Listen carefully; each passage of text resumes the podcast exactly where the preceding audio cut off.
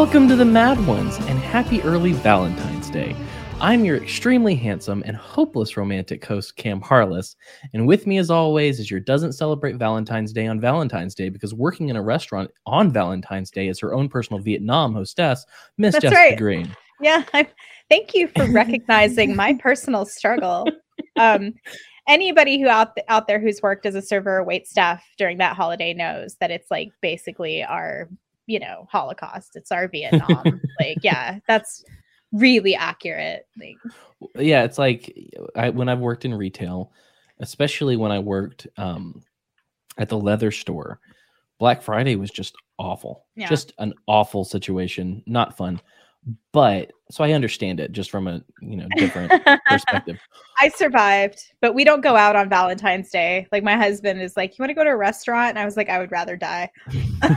you know what i just realized i should have maybe i'll do it for the next week no promises i should have made the green fire pink or red for valentine's day Mm. but no i don't think about these I things until that. it's playing All right. So, as you know, this show is brought to you 100% by the fans and the patrons. So hit like, subscribe, join our Patreon for the occasional early episode, Zoom Mhm. hangout, and uh, for some reason, I, I still have the word gratification written down. I can't remember the other word. I will be Well, grateful forever for you. Great. Patreon.com slash the mad ones. Also, grab a shirt, a mug, or a tank top at wearethemadones.com slash store and you can just take our little logo everywhere with you and Mm-hmm. people be like hey what's that and you'll you'll lie and say it's a band and then they'll I never do. find us Yeah. So- I I'm literally one of the hosts of the show and when people ask me what it is, I tell them it's a band. yeah bad uh, but we have maybe the most handsome man you've ever seen in your life about to join us. So let me let me introduce our guest. You may have heard of him. Uh, joining us tonight is a man of legend nay a god in human form the official thirst trap of the propaganda report the handsomest man in the conspiracy game a hero in the games of improv the actor who will be taking over for harrison ford in the next indiana jones a very funny man and a better friend my personal valentine mr brad binkley. Yay. you Hey, happy Valentine's Day, Jessica and Cam, especially you, Cam. Mwah. Mwah. I, I, I been thinking about you in that tank top for a long, long time. I mean, you can see all of the tattoos this way. I know it, it is the best version of, of Cam that I see in my dreams on a regular basis. I'm happy to spend this Valentine's Day show. With, I'm sorry to sorry to do this in front of you, Jessica. I, I sent you a bunch of pictures of my feet, Cam. Jessica, I spared Thank you. I know you have a husband, so I didn't send you thank all my you. foot pics. But yeah. And, and I'll send you those paw pictures later. Yeah, I want to see the paw pictures. I would really love to see that. Commit, commit to turning Ooh. yourself into a real dog. Is what I I'm say. working on it. I'm working on it. You see the hair, you see the beard. It's just the rest of it has to fill in. Right? Yeah, it ha- it comes. It comes and goes. See, we had those hacks who just put on the furry dog suits. It's just like you're not really trying to be a dog. You're just trying to be a person in a dog suit. That is Become cheating. a dog. Like a Absolutely. lesser Chewbacca, Yeah. like a lesser Peter Mayhew. Like That's good. Oh, that's really good. it's not as good as I can get it, but I mean it's all right. Thank you. Thank Have a few more um have a few more bourbons and then we'll Yeah, try it a few more again. drinks and let's get into that Chewbacca. Yeah. Speaking of Star God, this episode's though, gonna be weird. it's gonna be super weird. Let's. yeah. Speaking of Star Wars, though, uh, did you go on Twitter today, Brad?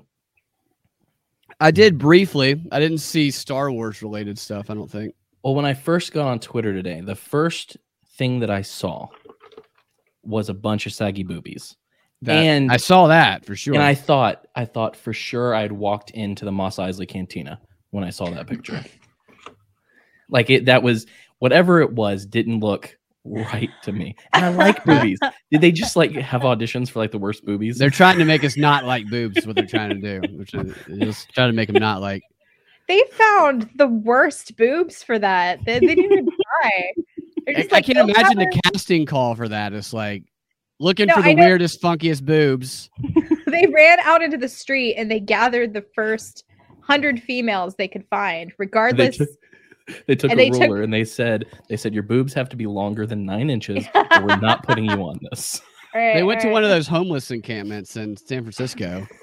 Started snapping photos. Well, these ladies need jobs, so I don't. Right. They it. probably got paid. Uh, you know, I'm sure they ripped them off because the, the web. So it used to be if you do like a job like that, you get a lot of money. But when things started becoming digital, they found like loopholes Yeah. where they could rip people off. So they probably just. gave I a still sandwich feel like something. Well, I they still ripped feel like off their we're the ones. It looked like. Yeah, and I feel like we're the ones that got ripped off, really, in all of this. we definitely did.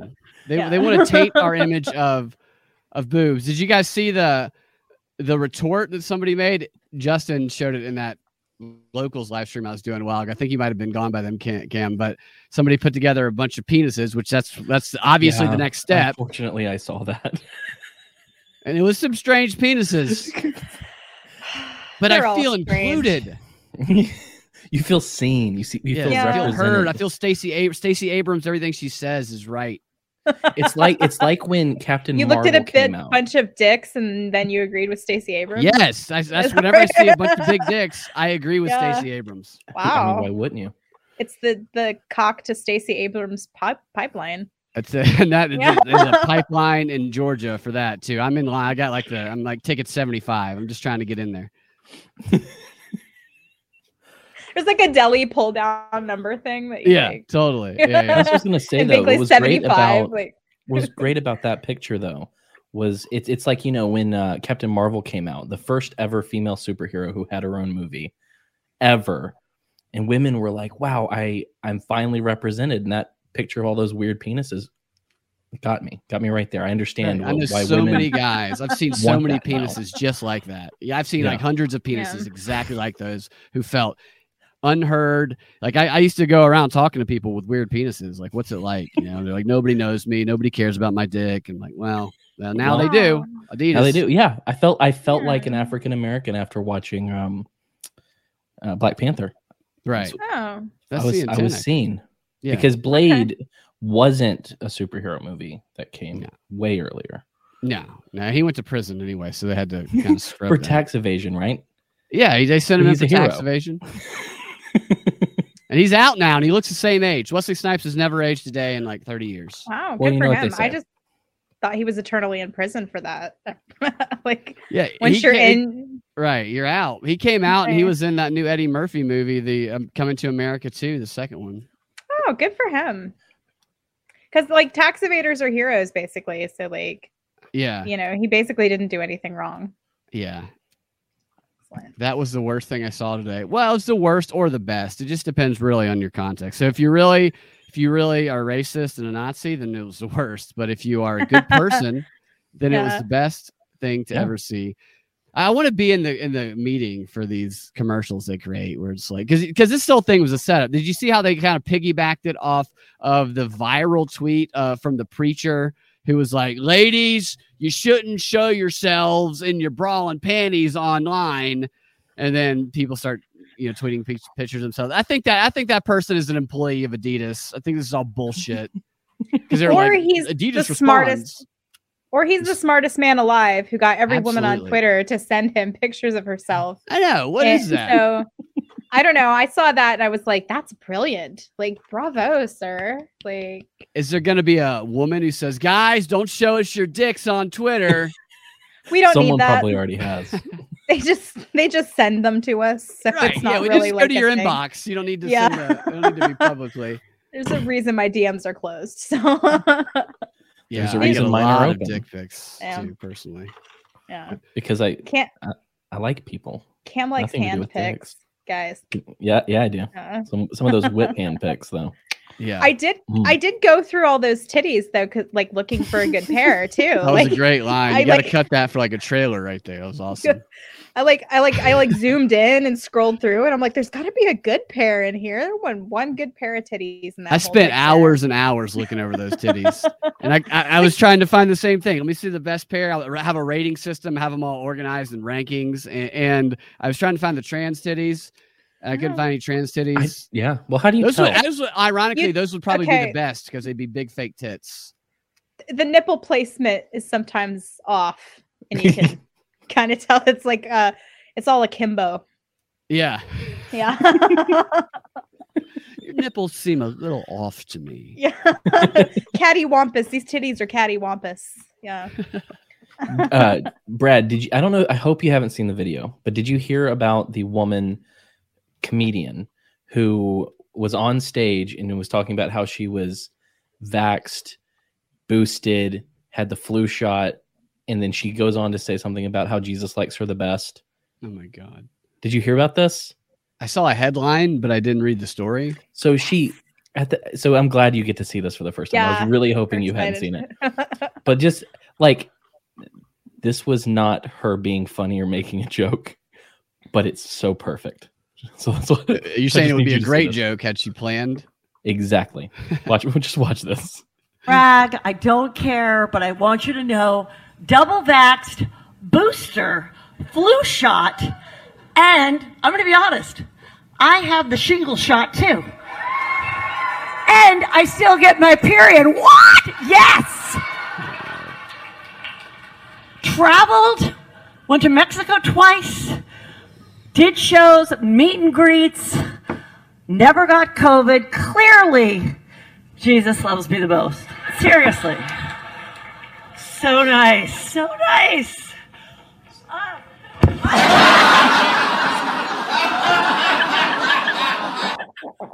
You telling me that wasn't on purpose? No, she she allegedly just fainted.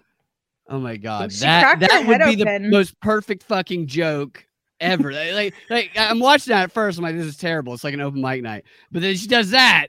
that that's oh my god. She needs to work her- that into. Is she okay? her no, she cracked her skull. Um and I mean she's fine. She didn't die or anything, but she got a skull fracture.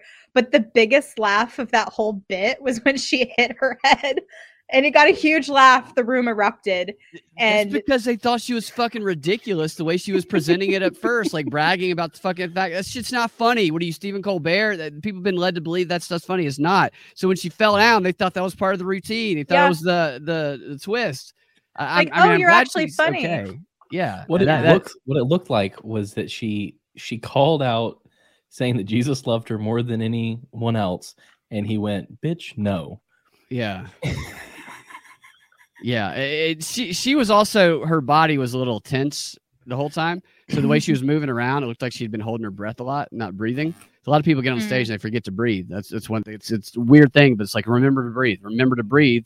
And you remember to breathe, you won't be as nervous because when you're not breathing, you're focused on all the other shit. And it looked like she was not remembering to breathe. And, Right. and it, she just was not she look, did not look stable leading up to that i just think that she um maybe might have been jesus might have been might have been a combination a drop in the O2 O2 count in her blood. Yeah. Also, so her and Chelsea Handler are together on a comedy tour right now called um like Vaxxed Vaxxed and and Horny. Horny. this woman is Yes. that, that was that shit she was doing was terrible Well, so is Chelsea Handler. Oh, But God. um so Yeah. her and Chelsea are on this tour. Chelsea Handler is also in the hospital right now for undisclosed reasons. Um, which, you know, to me is you got your Vax booster, you got myocarditis from it, and you're in the hospital and you can't say anything about it because you're gonna look like an asshole. So, you know, I don't know. It just seems a little funny to me that both the headliners of this comedy tour are in the hospital yeah and their comedy tour is about how great it is that they're vaxxed. And also, I thought it was weird that she made that comment about still getting her period. Um, like number one, yeah sorry he's gonna go see that fucking tour i'm vaxxed nobody's going to see that shit I think Chelsea Handler was actually in that Adidas pic though. probably i'm sure she was she was everybody in that Adidas picture. It was like just her- it was just 16 pictures of Chelsea Handler's boobs. Chelsea Handler. Chelsea Handler, she she used to be funny until she got political. Now now she's just like her, her jokes, her punchlines are just like, "Hey, guess how many guys here have fucked me? Everyone." I mean, that's like her Yeah. jokes. She just talks about it's just, and then she starts bashing, you know, Republicans, and and she's one of their spokespeople. She's like a Yeah. a Kimmelite, I guess. Yeah. who also used to be funny. and it's unfortunate because there are like really funny women comedians, and when Mhm. they are Name funny, they don't five. have. I mean, okay. Let me get to my point first, though. Um, usually they're small acts. No, no, I'm I'm sa- I'm saying that like funny women, they don't really get like their due. and Yeah. I don't. I you know you kind of put me on the spot. I'll think of five by the end of the show. I, I know I know a lot of funny stand-ups. There, there are, yeah, there I are a lot of funny like female sta- stand up. the stereotype that women aren't funny. I disagree with that stereotype. I know a lot of very very funny women. But a lot of times they don't have to talk about their vagina the whole time. Like the whole the vagina Well, wait a minute. is Now here's where we differ. A- No, you're right. You're completely right. I agree. yeah. So I mean, I just think that like that's kind of like a a woman said vagina is not a joke.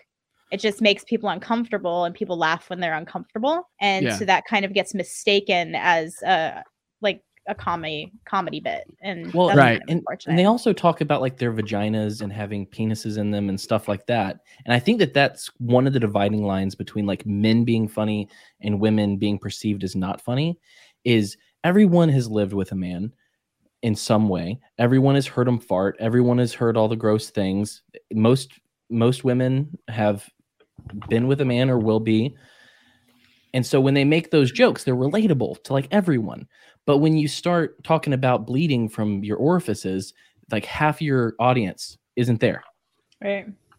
Half, half Right. like when uh, Amy Schumer joked about how it looks like she, she'd sneeze in her underwear. She's Oh, the I'm worst. not God. there. I'm just like, oh, Yeah, she's the worst. leave some mystery. I mean, I know that this stuff happens, but like, do, eh, If she if she's doing that, so that's like the type of material material that you do for a specific conference with a specific audience or something like that. So Mhm. if you're hired Yeah. to work uh, some sort of a women's conference for the in medical or whatever, then then you bring that material. But for the mainstream audience, yeah, that, that- yeah, you're right.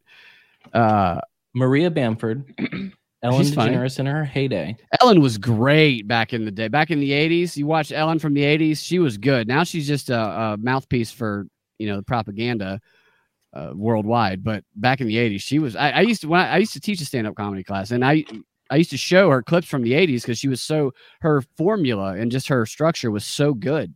Yeah. She was good, great at the reverse. Is what she was. So good there's at. A a show on Ali Netflix. Wong. I- There's another one. I have three. I have three Oh, now. she's I'm gonna great. Beat, I'm going to beat the both of you. Joan Rivers. Oh, Joan Um, Rivers, yeah. Iliza Shlesinger, I remember being funny.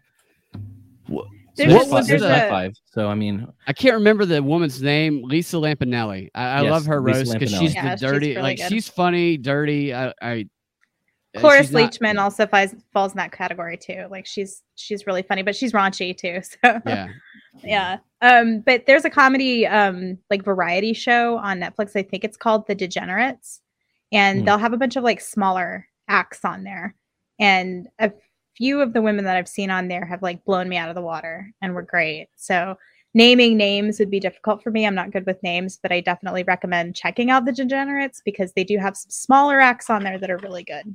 I can let me say you. the reason the reason I say um what's her name Joan Rivers is because of the balls on that woman because she was making jokes about 9/11 like the next day.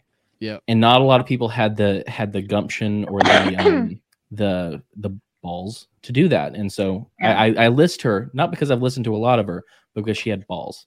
And I I, I respect that. she was great at the. I think it was the Trump roast. Like Trump was also good, or maybe it was the, maybe it was her roast. But they both were very funny at her roast. And uh, you know, Trump probably didn't write his shit, but she was, yeah, she was very edgy, and she she Mhm. pushed the the bounds. But she, you know, Amy Schumer and them, they blow they they blow through the uh, say the Overton window they call it in, in news. They blow through that Overton window of, Yeah. of comedy, but that's probably for kind of a purpose too, because they they also represent the progressive agenda. So you're supposed to give them Yeah. big snaps. You're supposed to Well, love she's them she's the what niece or of Chuck Schumer. Yeah, Chuck Schumer, Mhm, mhm. the senator. I mean, yeah. when you look at some of the famous people like a lot of the famous people they actually have like connected parents Mhm. and all of those um like 1970s rocker 60s rocker um what was that uh shit i'm not going to remember it off the top of my head there's a valley in california where a lot of these um sort of like classic rock acts come out of and they're all connected to like their parents are like cia agents and shit like that yeah, it's crazy when you look into um, jim these people. morrison Yeah, jim, Jim, morrison. Morrison. is one of them yeah do you know what the valley i'm talking there's like a I'm not sure what the valley is. there's like a region in California where Jim Morrison comes from. Let me find out about that. A lot of the It- it is it is almost like clockwork when there's somebody prominent who is new or even old. When you look into their background, they always have some sort of weird Laurel Canyon. connection. Laurel Was it- Canyon, thank you. Oral Canyon. Laurel. Laurel Laurel Canyon. Canyon. We'll Uh, get Yeah. to the oral later, Brad, Yeah, when we're offline. Right. was it DiCaprio? Was Monica brought this up the other day? DiCaprio was one of the global young leaders from the World Economic Forum when he was a kid. Ugh.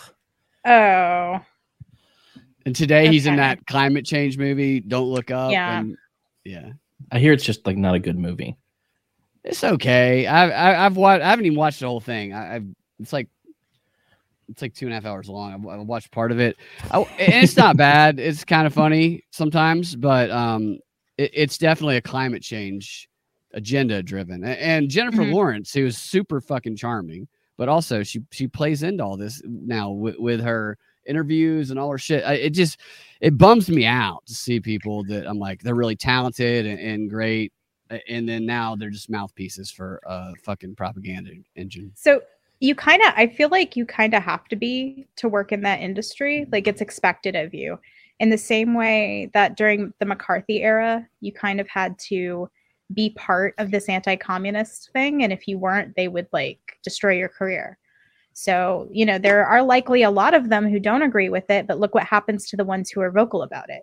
I mean, right. so Chris- yeah, definitely. Chris- so we we see like um, LeBron James and and you know he, he LeBron James. totally down with with the Chinese thing, and Mm-hmm. they get so much fucking money from over there, A- and people they they act like that's not a thing. And now I I I'm not gonna say so. We have all this stuff that we hear about China, and I China probably it's probably not fun to live there, but I, I'd be willing to bet that the Chinese people talk about us the same way we talk about them. So they Yeah. probably hear a lot of propaganda about us, just like we hear about them. So it's for me, it's hard to decipher what's true and what's not about what we hear about China. See, I don't think it's about the people. I think it's about these ruling elites that try Yeah. and use the people as pawns against against us. But you got LeBron, you got the fucking whole Hollywood, just everything. They they cater to China because that's where the big bucks are. They have so many people over there and they make so much money over Mhm. there. And that actually really speaks to something I've been thinking a lot about Russia lately too. Real like all though. of this. Yeah. Before that, he said LeBron James. And I don't know if you've ever seen this Vine, but I think it's worth adding to the stream. Okay. If I can play. Oh, that's right. I have to push a play button. LeBron James, LeBron James, LeBron James, LeBron James, LeBron James. it's very cute. What's that? Has like a how many views? I have like a million views. This kid just saying. Well, and that's- James. Yeah, and, and that's not even the original because it was on Vine. And so th- that probably had a billion views or something like that because, you know, seven seconds long. This guy was a student of mine, uh, he he started like a Vine channel. I, I never was into Vine. I don't know if I've ever watched a if I ever watched a video even on Vine. This guy started like a Vine channel, and he became like a super like well followed Vine person, and, and he got all this. It was crazy. I, I didn't because I didn't see him for a couple of was it? years. And I saw him. I, his name is uh his name's Aaron. I can't remember his last name. Okay. He's a funny guy. Aaron Tuning? Yeah, actually. Yeah, Oh. that- I, I like him. Yeah, he Yeah. took my class couple. He took my class a couple times. Uh, he's yeah, he's a funny dude. He makes he makes like these video corporate videos and stuff now. From what I understand, I saw a guy who works with. He's him still on day. TikTok. Oh, is he? So he'll do, he'll do uh, things here and there on TikTok. But I, Yeah, I, yeah. was I was excited when I saw him there because I was like, I liked you on on Vine. Yeah, he's a. I, I never. Uh, I, see, I, I knew him before he had this public personality. So I I haven't. I don't know much of him back then. But when I was at Relapse, he he was in my class a couple times. He's a funny guy, and Mhm. uh, he was making. He started making videos for the Braves or something back then, and he's done really well for himself. Nice. That is someone I would I wouldn't mind talking to because he he's just like a he was one of those refreshing humors on Vine and on TikTok where it's it's not like cynical and kind of gross. Is that what Vine was? People get like gross and shit. Well, I mean, not necessarily, but like there there was a lot of cynicism kind of in the background in a lot of those. But his just Hmm. seemed like he was having so much fun yeah, doing yeah. what he was doing. Oh yeah, he, he- really- yeah. He seemed from what I remember of him, he was a pretty fun guy. Uh, one more thing, and then we'll go, get back to Russia. but uh, are you looking forward to the Batman movie at all? Yeah, I like superhero movies. I like comic book movies. I wouldn't call myself a comic book nerd. I don't, I don't actually read the comic books, but I, I I'm definitely interested in any any new Batman movie. Something that has stuck out to me is I've seen stories where it's been like Batman's wearing eyeliner. Why is he wearing eyeliner? I, I don't know. Why is he fucking wearing eyeliner? And he's wearing eyeliner because he's goth, and that's he. If he's gonna wear the costume, he's gonna wear the costume. Um, I don't know how I feel about the eyeliner. I know that the actor at one point during the break that they were like, "You need to fucking start working out," because they, they he wasn't working out, and he came on the set, and they were like, "What what are you doing? You got nothing. To, they're paying you to fucking work out, and he's not working out. He's a good actor. It'll probably be good. What do you think? Well, I can't like I, I've seen The Lighthouse. I've seen some other movies that he's been in. He's a good actor, but Mhm. he's Twilight vampire boy in my mind. Yeah, he's like, And he's he's kind of slight in build. He just doesn't look like Batman. It's like the when I saw the trailers, it was the first time I'd seen a Batman movie trailer where I was like, that looks like a dude cosplaying as Batman rather than actually being Batman. yeah, And so I I looked at it, it- they brought up the um my favorite Batman's Christian Bale, by the way. I know Yeah, that that's like not something that people people want you to say Michael Keaton, but I liked Christian Bale. yeah. Everybody loves Michael Keaton, but I like Christian Bale too. But the duration of the movie is two hours and fifty five minutes. Hey, Really? Of Is the it the I'm long Halloween? Is that what they're doing? They're doing something with the Riddler, so I don't think they're doing the long Halloween. Uh, I know right. they're doing had like those the de- weird Riddler detective thing. pictures. Yeah, but I'm like, I wasn't super interested into it because of Twinkle Batman. But then you say three hours, and I'm like, no. Yeah, that's I'm a not long movie, that. And it's it seems like the movies they these comic book movies they try to make them super long because they want to cram all the extra material into it. Um, what you that reminded me earlier. I wanted to ask you about this, Kim, because I know What's up? you are a comic book fan. Yeah. I have been comparing lately. So, uh, Fisk, what's his first name from the Daredevil? Well, Wilson Fisk. Wilson Fisk, right? Yeah. So the the Wilson Fisk of Georgia is Stacey Abrams. So you're telling me that she's not actually fat and that's all muscle. Yes, that's exactly what I'm talking about. And that Terrifying. behind that she puts on this public front, which kind of like Wilson Fisk, it says all these things that seem nice, but it says it in a weird, creepy way because she she says some shit that's like supposed to be like great, like uh, we're for equity and equality. But she's so she's kind of weird the way she says it, and Yeah. she, from what I know of her, she's a super effective like. She's effective at getting done whatever her goal is is to get done, and so I think behind the behind the scenes, she fucking cracks some heads. She slams people's heads in doors. She murders people, and, and she ultimately wants to be the kingpin of Georgia, maybe the planet. I don't know, but she is the Wilson Fisk of Georgia right now. Yeah, and brief aside, um, Wilson Fisk was done well in the Daredevil show, yes. and when they brought him into Hawkeye for those uh, couple of episodes, they finally gave him like the power, like the fighting power, the strength that he Yeah. should have had the whole time. And I was just like, awesome. hell yeah, finally. I love the scene where he's fighting the girl. he just knocks her across the fucking room. Yeah, yeah. She- it's, it's, it's great. Under- Yeah, that that series. See, I wasn't expecting much out of Hawkeye, but I actually Yeah. enjoyed that series. I think that was my favorite one. It's my favorite. Netflix series, or not Netflix, uh, Disney Plus series. The other ones I, I haven't thought were good, which Yeah. made me start to think is like they should. So the characters that people aren't familiar with, or, or they don't really have a huge base, like Hawkeye. People think Hawkeye from Avengers, like ah, it's fucking Hawkeye. He's not as cool as the other ones. They should do the Netflix series, like fucking Disney Plus series, first to build up a following of fan bases, and then do the Hmm. movies for these people. Yeah. And I think that they're doing that with a couple of different things, which is cool. But So Yeah, I I just want to remind thrilled about all everybody of the moment where Joe Biden called Stacey Abrams onto um, onto CNN because he said that he had a huge announcement to make. So she showed up extremely pleased, believing is. that he was Yeah. about to make her his VP pick. and as he talks, basically telling the world how articulate and clean she is Yeah, she's very um, her face changes.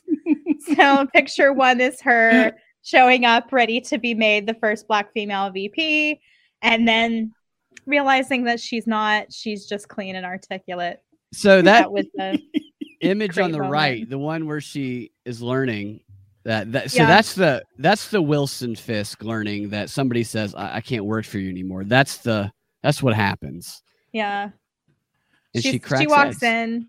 She's smiling. She's looking you in the eye and then everything just turns. Totally. You saw the picture Yeah. of her, right, with the kids that she just apologized Yeah. for, or maybe she apologized. I don't know. The Did headline she say apologize? apologize. Uh, the headline I saw right before we got on the show was like Stacey Abrams apologizes. You can't ever really know if somebody apologizes unless you go watch the apology or listen or read it yourself. Because they were saying Joe Rogan apologized for having people with alternative opinions on the show. He didn't apologize for that. It was just bullshit. They say Joe Rogan finally apologized. No, he fucking didn't. He apologized for the other shit, but he didn't apologize for that. So she probably did apologize. But that picture of her sitting surrounded by children, eh, which I'm sure a couple of them were eaten after the photo was taken. That she has she has she How has a else is she gonna be strong? Smile, and they're trying to make it out like she's just like, oh, we just. Did. It's, does anybody on this planet believe that they were about to do that photo and she wasn't like, I'm not wearing this fucking mask? I mean, they, they they don't fucking care. Like they don't they don't fucking care. They aren't flipping about it. They know they know that other people are going to see it. They know that they're elitist and they don't fucking care. Their apologies are bullshit. She's bullshit. She's like six foot two. I would never say that to her face. She would fucking pummel me because she's fucking Wilson Fisk. Actually, that Which- big? She, yeah, she's six Yeah, foot one, she's- six foot two. Yeah. And I think that like it it's so it's amazing. This picture is amazing because it really sh- like she's happy as a clam surrounded by children that have to wear a mask around her. Yep. It, It's like it- North it Korea gl- shit here. glorifies her. It makes her the most important person in a room. It it exemplifies that she is above the rules. Totally. I mean, you want to talk about Wilson Fisk vibes. This is I am literally above all of the rules that your children have to follow. Yeah, I completely agree. To see the smile on her face, but not to see their faces. Yeah. it- it's it's you the, know the they're most not smiling. elitist. Yeah, it's, it's maybe maybe they were I don't know maybe their teeth were all knocked out because they wouldn't comply with whatever she was saying. Uh, she fucking knocked her fucking teeth out, little shits.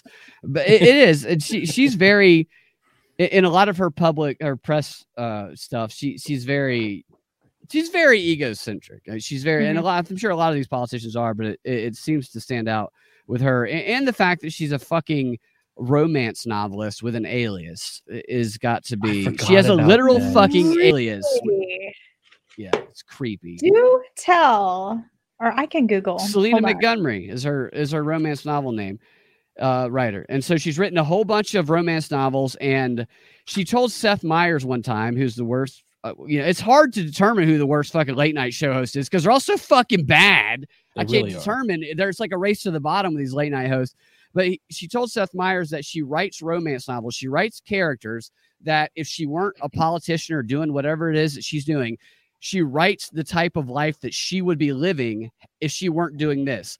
And the novel they were talking about during this interview was a fucking spy novel that Selena Montgomery wrote. Eh, She's it's just like how she's I'm not saying she's a spy, but she's a fucking spy for somebody. It- it just- I'm not saying she's a spy, but she is a it's spy. like so Brad Raffensperger. If you're in Georgia, you're familiar with Brad Raffensperger. Actually, nationally, you might be familiar with Brad Raffensperger. He's a Secretary of State of Georgia, and he is he is the hero, the victim at the center of the Trump trying and force Brad Raffensperger to why don't you go find eleven thousand votes, you fucking asshole? I'm gonna have you fucking killed. That's the way the media presents it anyway.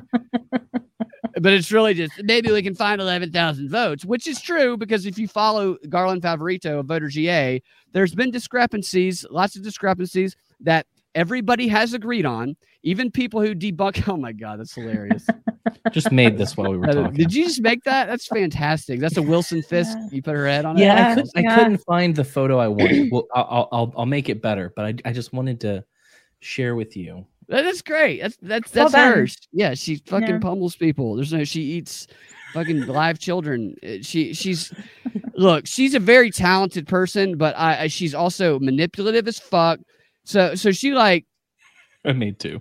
she ran on a fucking platform of she's going to decriminalize poverty. In 2007, she was a lawyer for the city of Atlanta, and she wrote a law that was decried by civil rights advocates in Georgia and across the country as criminalizing poverty, a law that the FBI used three years later to ambush a bunch of homeless people. They dressed up as as tourists, knowing that homeless people would come up and try and panhandle. This is based on a law Stacey Abrams wrote, and then they arrested all of these fucking homeless people, putting them in the system, finding them a thousand dollars, which they can't afford, which gets them Mhm. stuck in a cycle which they never get out of. She is Right. full of fucking shit, and they present her to be this fucking hero for minorities. It's such a crock of shit.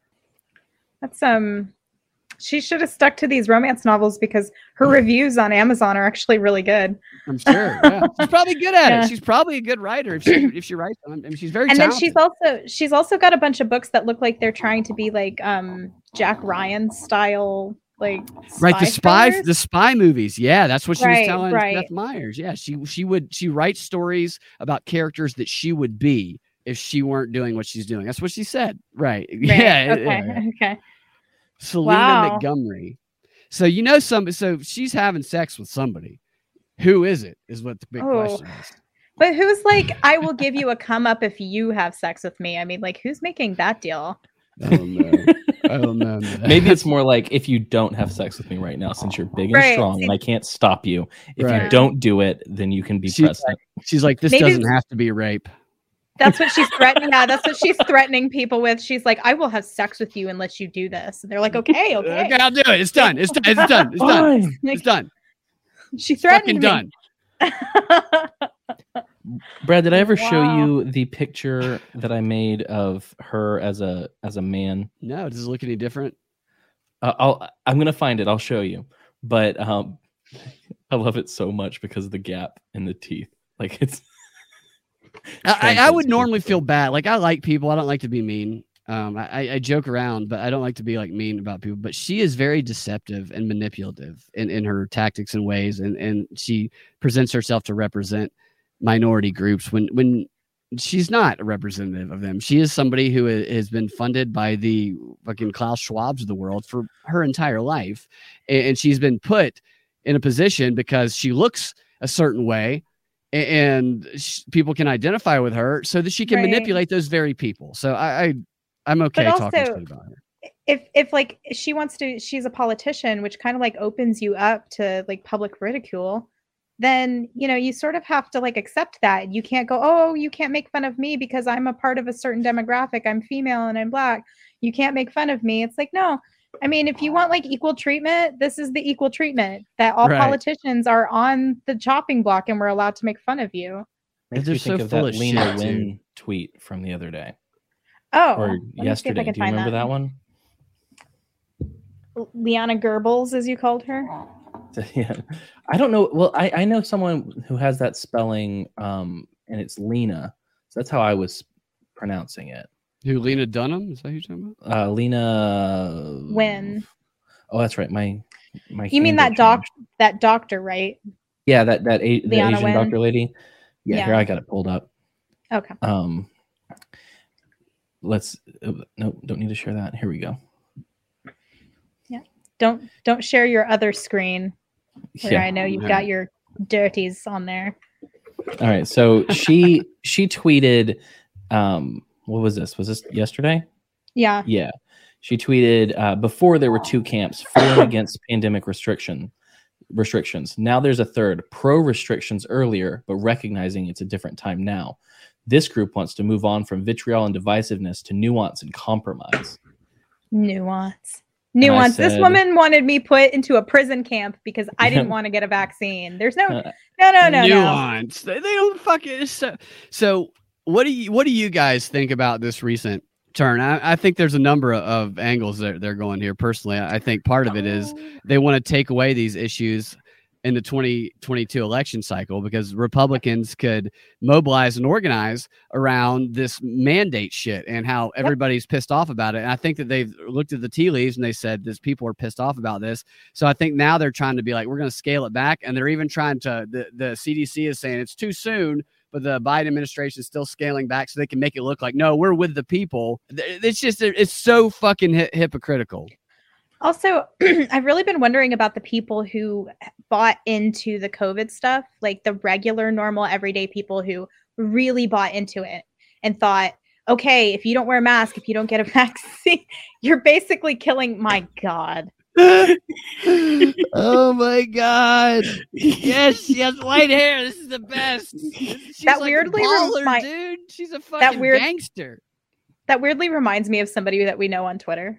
Oh my god. Like if you put, if you put him in dreadlocks instead, would that not look like Q? Yeah, no, it, it does. but also, it looks like there's there's a football player he looks like that I cannot. I love can't the white remember. hair. Wow. It's so Yeah. great. Oh my god, this is the best. This is. I'm so in love with this, dude. I wish whoever I don't. I, I, wish don't the know why Republicans the would use this. It needs to be a him. billboard on uh, Interstate 85. This needs to be a fucking billboard, and it just needs to be like "fuck you, motherfucker." And it's just to be all it says. It, it, it just it- it- she's outside of like- obviously a strip club or something. She's a sassy gay man. Like Why, that's did, why does exactly. she look better as a man? Is my question. She looks good. I mean, I'm not gay, but man, as Yes. a man, I'm more Yes. attracted to Stacey Abrams than than the female Stacey. She looks like Michael Michael Strahan. Strahan. Oh my god, who it that's great. Yes. What if Stacey Abrams is Michael Strahan? Wow. this whole time. Whoa, whoa! oh, We are blowing the lid off of this one, you guys. we just we got to the bottom of that rabbit hole. I remember what I was saying. Uh, That no, that but uh, Lena Lena Goebbels. I'd Lena said uh, little, little Miss Lena Goebbels would like you to stop being mean to her for scaring the public and adv- advocating for you to lose your job and be locked in your house for two years. That's right. I was saying about all the people who really bought into the COVID rhetoric. So they're just Yes. swimming along thinking that if you don't get a vaccine, you don't wear a mask, everyone will die. And now the government is turning around and being like, "Yeah, I don't have to wear a mask," you know, all these things. So are they just sitting there going, "Okay, we're all going to die now"? Like, are they not terrified for their alienating? terrified for their lives are they not in in that effort alienating the people that they did get to go for this or are those people yeah. going well the government said it's over guess it's over I think Like- that some people are doing that. I think that the people that are just purely political in nature are, are exposing themselves to be that way by by just Right. completely going along with all that. And I think that one of the reasons we see the CDC and others pushing back in the national media is to reflect the feelings of those people who um, feel what you just expressed. You're like, wait a minute.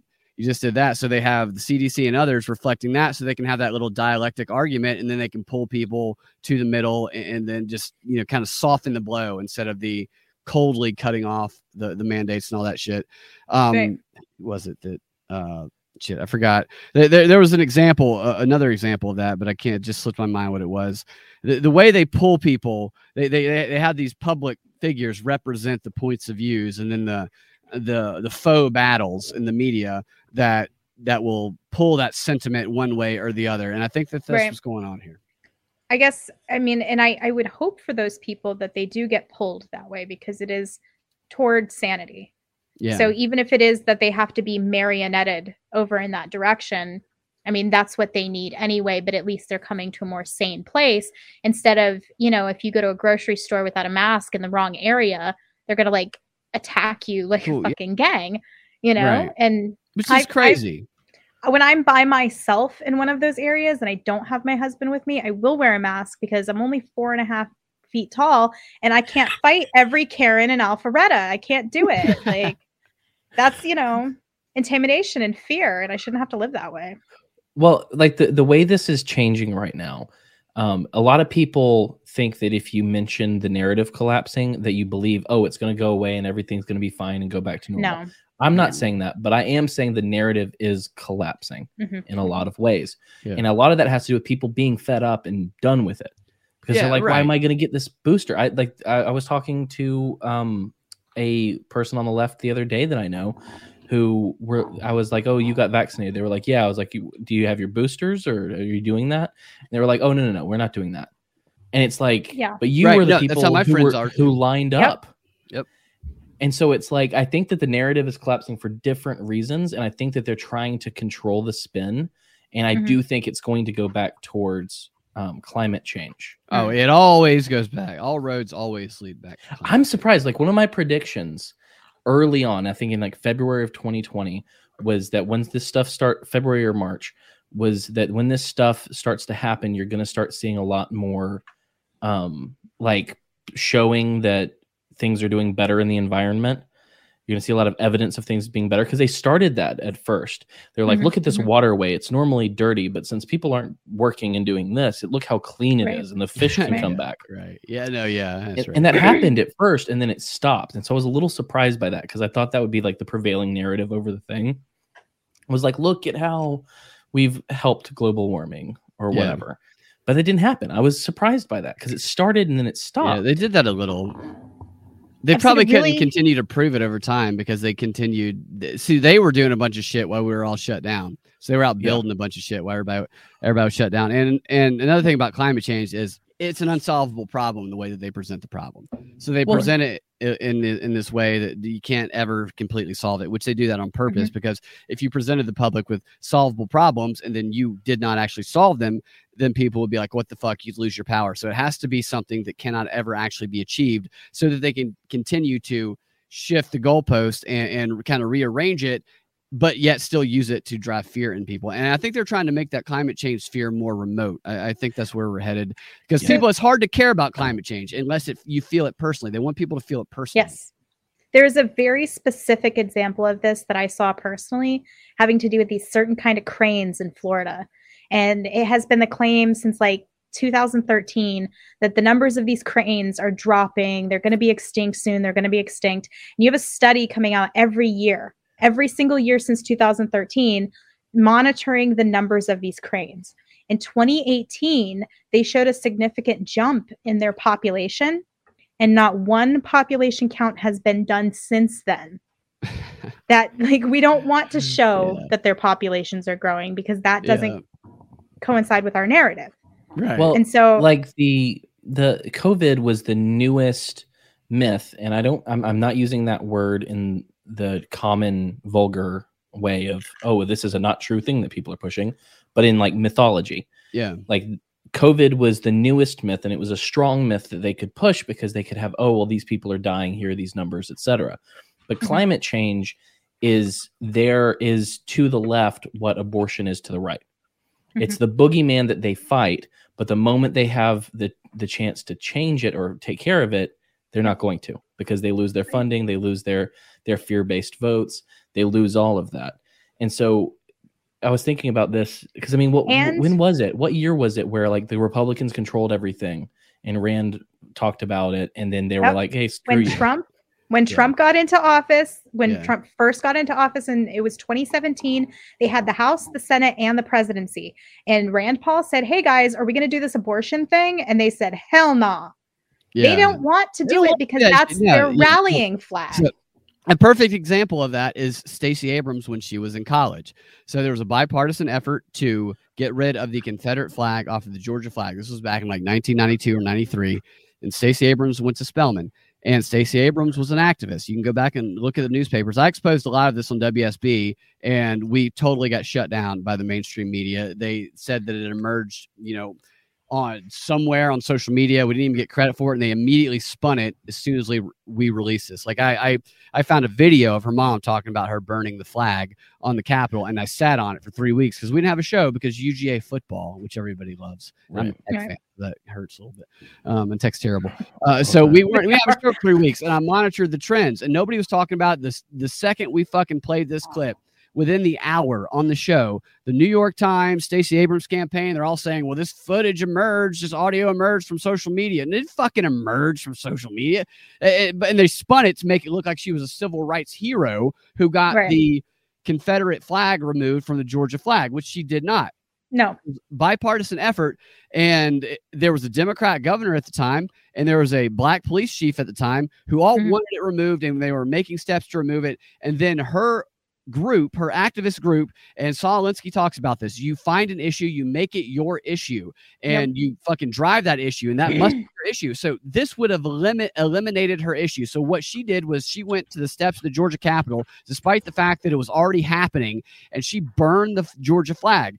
And the governor at the time begged her and her group to stop doing that.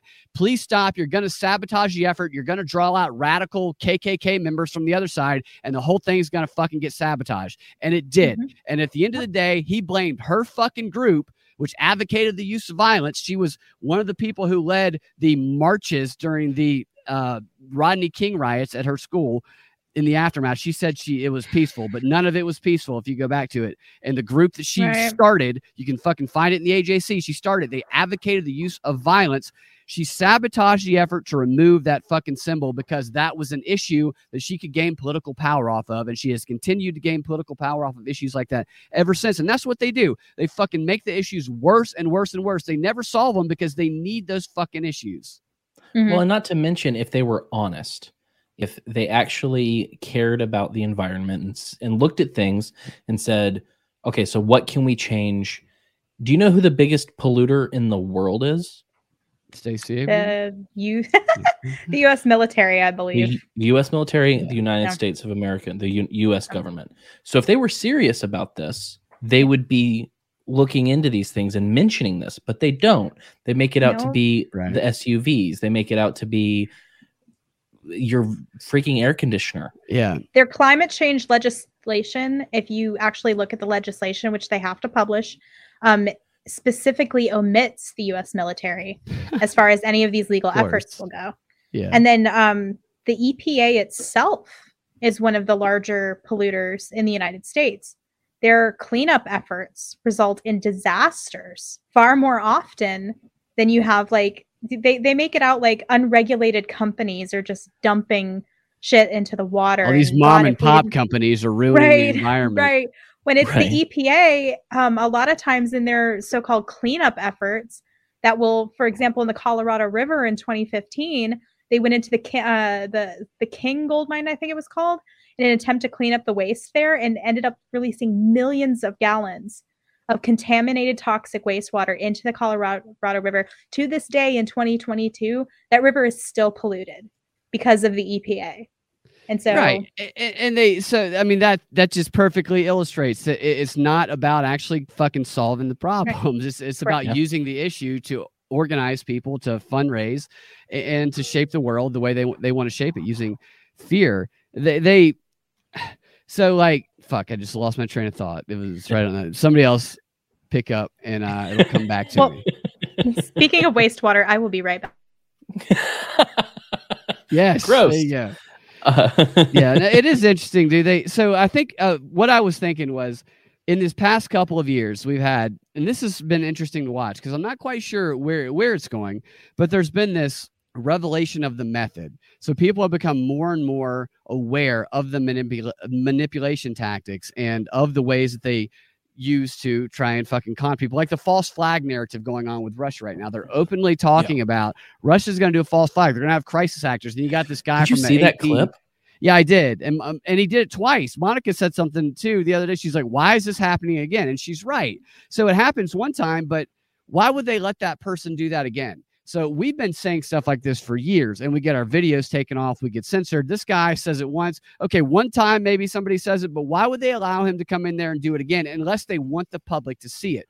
So they obviously want the public to see this. They want the public to be aware of this. The question is, why do they want the public to be aware of this? What are they trying to do? Are, are they trying to hmm. just reveal the method of all of this, or, or are they trying to put it out there to see what they can put out there, and then still what people will believe? Will people still continue to separate it? Can can you say, hey, look, false flags, crisis actors are crazy conspiracy theory bullshit that only Alex Jones and racist Nazi motherfuckers who want to kill your children do. Okay. And you should fucking run away and call the FBI tip line anytime you fucking think anybody's like that. And then the next day say, Russia is about to do a false flag crisis actor bullshit, just like Alex Jones. Better believe us and, and do Right. what are they trying to see if they can fucking separate people's minds, split people's minds down the fucking middle? They could just be testing mind control tactics because that's what this is. This is fucking mind control.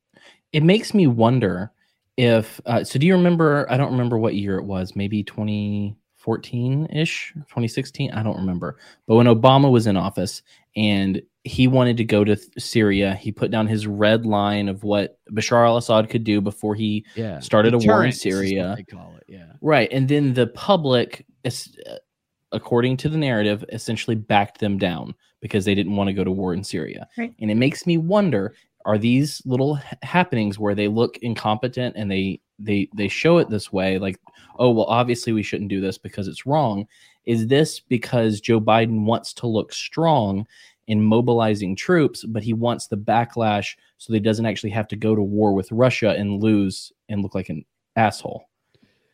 That's a possibility. I, I, I think that part of this is America being just absorbed into the international NATO community. America, the, the America brand, the name America, fading away from that.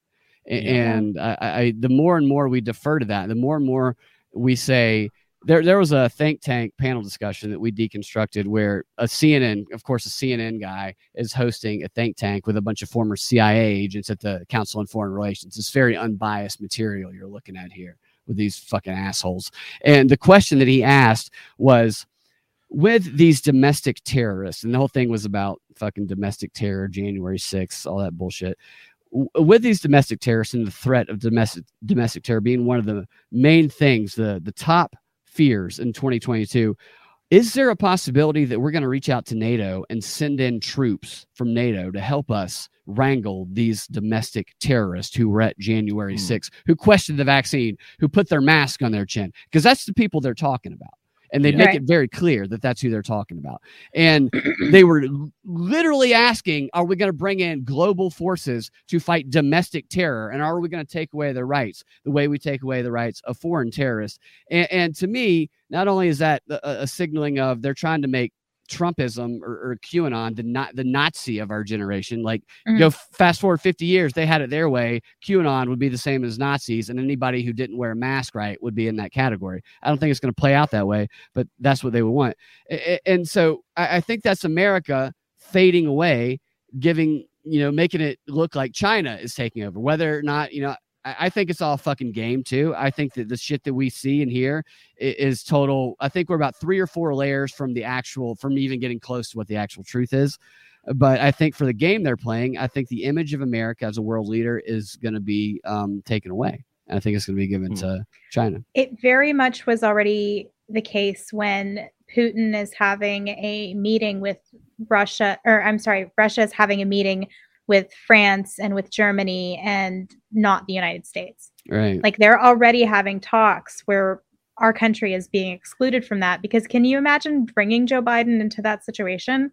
What does he have to add? I would love to see that conversation, like really see it, not in a controlled way, the way that they present it to us. You're, you're exactly right, and, and it's like it almost seems like they're making us look like fools. Too, uh, it's, it's like it's too obvious. They're making the whole false flag thing. That the fact that they say false flags are bogus bullshit, and then Russia's doing it. It seems just like it's too in our face to me. It seems like a trick. Yeah. And Floyd Ray Ukraine- Roseberry. Do you remember that name? Mm-mm. Or have you forgot? Uh, he was the guy who was outside of Capitol Hill and he did the bomb threat in the van. Oh, right. pickup That's the guy, guy? who was driving and doing the live stream, and he was like, he was like, Joe, you can stop this. You can stop this. Call me, Joe. You stop. I, I'm gonna, you know, it, it was a total redneck bumpkin. That was a total setup. I do remember that. And he So- parked in front of the Library of Congress, right? I do not believe that he was from the South or Southern because he intermingled the accents of four different states in his Right. supposed country bumpkin accent. Like if you're from Tennessee, you sound a certain way. If you're from Georgia, you sound a certain way. Not a lot of people can pick up the differences between that kind of thing, but I can. It's like people who fucking can read Georges music. I can hear it. Up. Hell yeah. Right. I hear the difference between Texas and Georgia. I know that like the back of my hand.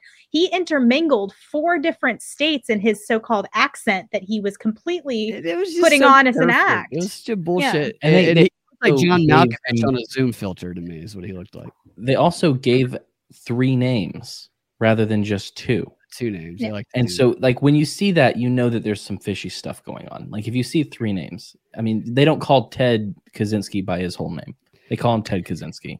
Here's a two-namer for you, Ray Epps. Ray Epps, who is uh, present throughout all of the January 6th, um, instigating, telling people we need to break this window, we need to tear down this Yeah. fence, we need to Well, they're hiding this, that, we need to attack.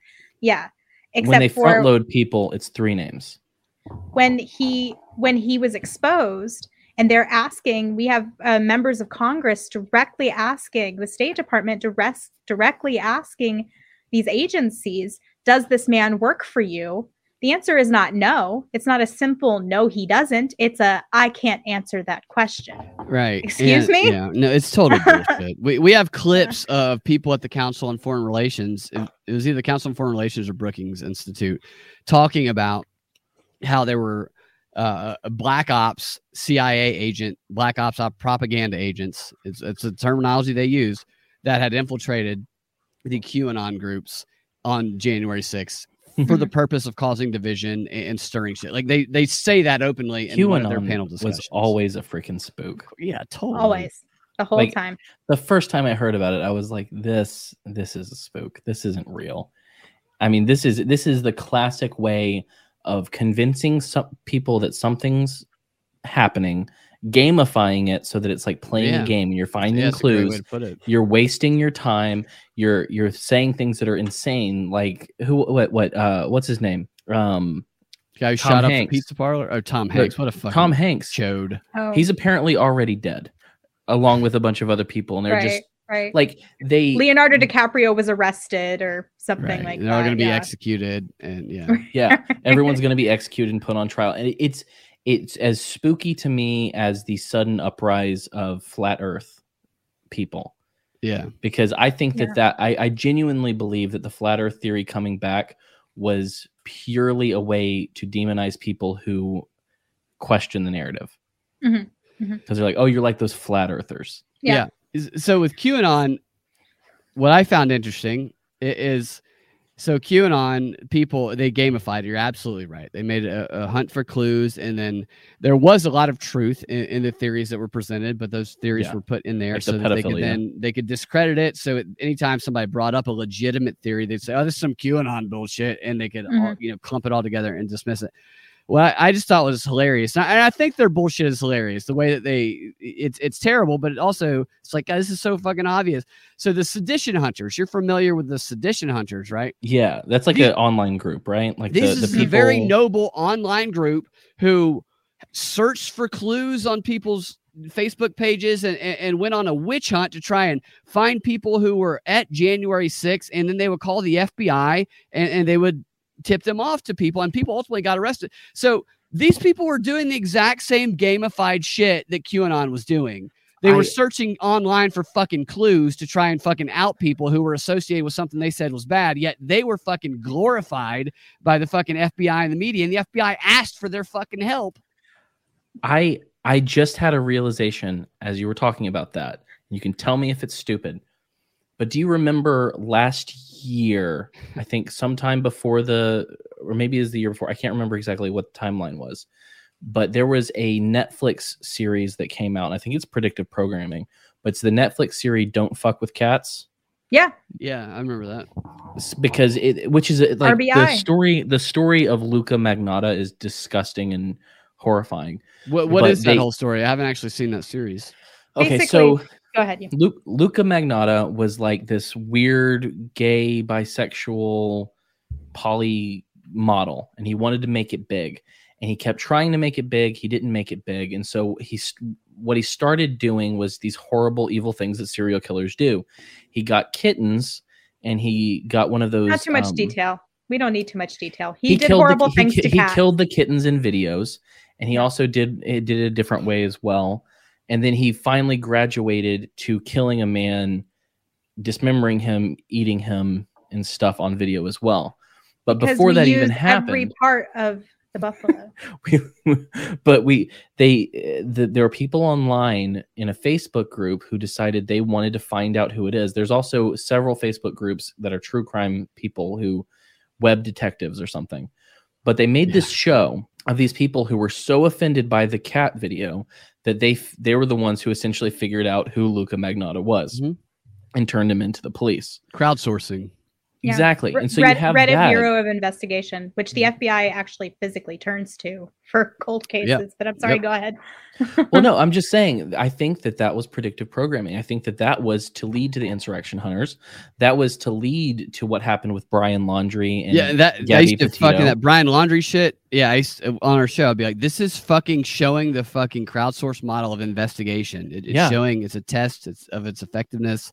But i think i think that that netflix documentary was specifically placed when it was where it was so that people would watch it and be inspired to do the same thing for So like a- insurrectionists. So Soviet era, we're all gonna tell on each other. We're all gonna Yes. Yeah. right. I got Absolutely. you. so it's it- it's Yeah. like there there there have been different times within history and i can't give you many maybe brad can but there are these ideas that come up in movies or tv that then it happens Mhm. in real life like one of the one of the examples that I, I don't know if it's actually particularly true but if you look at um i think it's neo's passport or um id on um on in the matrix it, his expiration date is 9-11-2001 Oh, And so, yeah. like, the- right. wow. and so between that i mean that one i think that might just be that's just a thing but there are there have been different times in movies where things have been shown or explained or Mhm. you know fleshed there's out the in X- some X Files spin-off series where they had the the pilot episode, which might have been the only episode they did, the Lone Gunmen, where they averted a disaster. They they stopped a plane from crashing into the World Trade Center. Narrowly, they stopped it, and, Oh, and they yep. absolutely do that that that stuff. There, we did a covered story just last week where the World Economic Forum they had published our, an article where they were talking about how the I can't remember what the phrase was. Oh, they always have these stupid phrases they come up with, which is just a description of something they've been doing for a long, long time. But it, the whole article was about how they need to make these people who are, are cultural creators, who are basically film directors, actors, whatever. They need to be a, a staple at these meetings with world leaders, with business leaders and international leaders around the world. They don't just need to be coming into the World Economic Forum or Davos or Bilderberg, whatever, just to be entertainment. They need to be here to help create the world policy because they have the influence over what people think, believe, the reality that they perceive because of the Mhm. art that they create. And they were very, very just overt about we need these people here to help us do this because they have the influence over the population. And that's Right. that's been the case for a long time. You read Edward Bernays' old shit, and he that's he was like he was like, you need to be a fucking whisperer into the ear of the fucking director of, of major films. I mean, But- that's basically what he said. here's another example and i think it's somewhat predictive programming but i think it came a little little bit later but it's also just a way to train the populace the tv show 24 Oh yeah. Mhm. it's about counter terror it's about Yep. all of these Chloe. different things it came the first episode aired november 6th 2001 which meant that it was in production and pre-production and being planned far before that right mm-hmm. Yeah. and so then you have George W. Bush doing his thing and the enhanced ter- interrogation techniques. And then you have Jack Bauer on TV every week torturing people and Who you work terrorists. Yep. And it's like this, and, and it's like as a kid, I loved that show. It was so great. And I'm sure it's It's I'm sure it's fun to yeah. watch now. But like they were teaching me to not care about enhanced interrogation techniques, aka torture. To love them, actually. is yeah, what- to to cheer it. Yeah. or even further beyond that that anybody in law enforcement who breaks the law in pursuit of these criminals so the criminals rights don't matter the uh, pro- due process of law doesn't matter and the police and the interrogators who subvert them are actually heroes for doing that because the law is just tying them down and that's the formula for almost any cop show that you'll see where the hero of the show is somebody who will um, is a loose cannon who kind Right. of breaks the rules in order Violates to the catch rights the and perp. shit. Totally. Right, right. Yeah. So what Yeah. they don't show, they always show some very guilty person that you have no um no hard time hating. You're like, yeah, get that guy. He's a kitten murderer. Doesn't matter. Do what you need to do Right. to get that guy. Right. And pretty soon that guy is going to be somebody who questions the election or who Yeah. wears Right. the mask on their chin. But what you said, so you, the show Utopia, which was on Amazon Prime, it wrapped production the day before event to uh, the fucking event, the pandemic 201? event. Yeah. Wow. It- the day fucking before it wrapped production for event 201. Well, and it's like these people it's are like- that's a fucking coincidence like hell, but you know, maybe. Well, and it's like with 24 in particular. What's interesting about it is they they also couched their morality in it, so they had an excuse as to not be like, oh hey, we're just promoting torture. Like everyone was Mhm. there for the torture. Everyone cheered when Jack Bauer said he needed a towel because he was going to shove it down a guy's Yeah, throat and pull out his stomach lining. People, yeah. Oh, Right? People people loved it but you you have these really but at the same time these are good writers because Mhm. like what there's a quote from the first season of jack of 24 i think the first episode and it's like the show is good because it's this this arc of him realizing this is bad essentially. But the, there's a quote and I, I think about it every now and then. But it's uh, you can look the other way once and it's no big deal except it makes it easier for you to compromise the next time.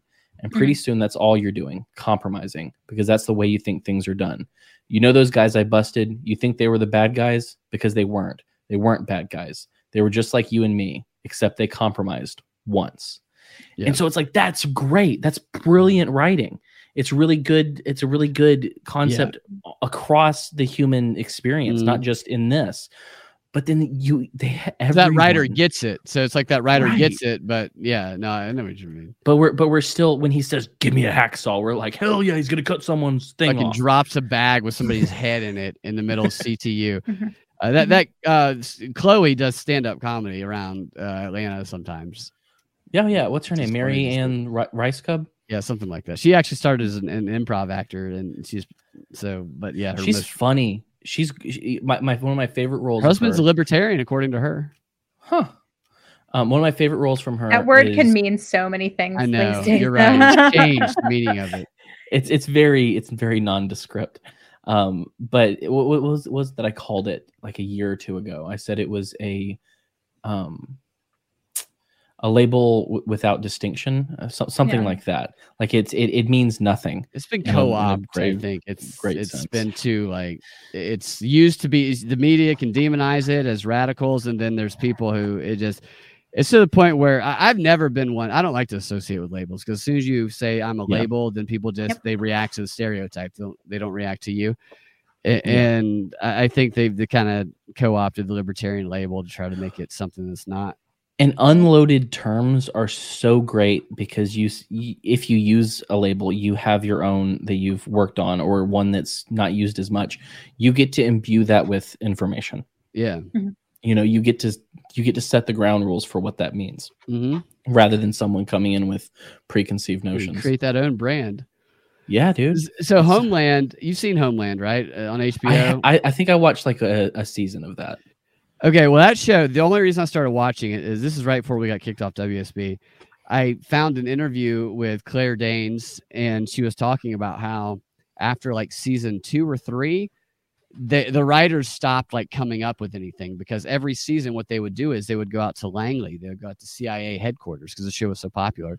And the CIA would bring the writers, producers, and some of the actors into a room and they would tell them what the next season was going to be about. I mean, she says this in a fucking Yeah. interview right yeah they would have a writer's workshop where the writers would just do nothing and they would fucking fill in the blanks. Here's what you're going to write about. Here's what the show's going to be about. And that Yeah. show was like people praised it for for being predictive, for for knowing what was going to happen with international policy and stuff. I'm like, that's because the fucking CIA was writing it.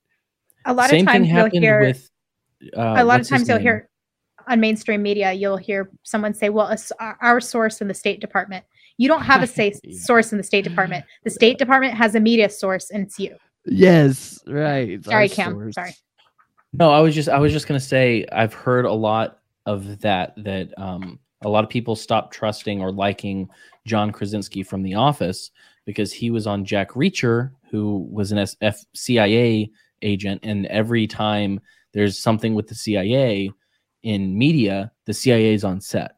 yep yep That- that- yeah, right. I, I I was partic- we were talking about this at dinner, me and my husband tonight actually, where he's giving a um like a red carpet interview and he says something to the effect of we should all be on our knees thanking the CIA every single day. I was like, wow, my Jim Halpert boner is gone forever. Like He's so good. on though. my knees? I don't Yeah. think so. Like I Right. Yeah, I, he's Say I- I Jack hate Ryan, by the way. The Jack Office guy was Ryan, Jack yeah. Ryan. Yeah, yeah. yeah, Yeah. I hate that. I hate that about him. But if if he plays Reed Richards in the Fantastic Four in the MCU, I'm there for that. Like I'm on board. Yeah, it sucks when there's an actor that is a good actor and you like them, and then you find out that they're in. So Tom Cruise is a really good actor, but he's just such a crazy motherfucking piece of shit. That's like Alec fine. Baldwin it's when it- shoots people Alec on set. So yeah, Alec Baldwin kills people on set, then he gets a contract for to narrate a crime drama on, on You know what? fucking iHeartRadio. 30 Rock is still good. I will still watch 30 Rock. No, it's still so good. that- Like, that- I yeah, I that a shit. show where he does the what's that show where he's a salesman? He's like he's a balls, he, and he just fucking he does the salesman. Oh, uh, pitch. Glengarry Glen, Glen Ross. Yes, like it's that? it's like the best monologue ever, A- a- and, but he's just you know A he's like a shit. piece of trash, you know. so it's it's one of those things where it's like um you got to separate the art from the artist. Yeah. Um and Sometimes I, it's I, I harder than other I- others. I know it's harder than others. It's a lot easier when they're dead. Um, for example, um, Jackson Pollock t- killed two teenage girls in a car that he drove drunk off of the side of a cliff, and I he's my favorite. Kennedy. No, no. Well, I mean, it probably was yes, too. also I a lo- Kennedy. I love Jackson Pollock's work. I love his paintings. I would own one if I could, and I do not give a shit. David Bowie slept with a 14 year old girl. He's So dead. did one I of the don't give a members shit. of Zeppelin. Right. Like I well, I don't know if that guy's dead or mhm. not, but he will be soon. And the art and the artist are not the same thing. Once the art leaves the artist, it belongs to who is consuming it. So if I am looking at a painting, there is a private conversation going on between me and that artwork, and the artist is out of it at that point. So I definitely believe in the separation.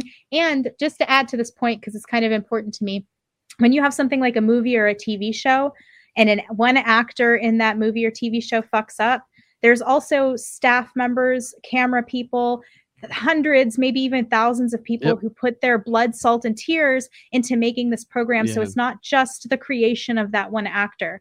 And you shouldn't throw a movie that's awesome out just because one of the actors in it is a fuck up. That's Yeah, I it- agree. it takes a lot to make. Uh, so for every bad movie or show you see, the effort that went into making that, it, it, it's just extraordinary. It's Well, it's so like- much effort.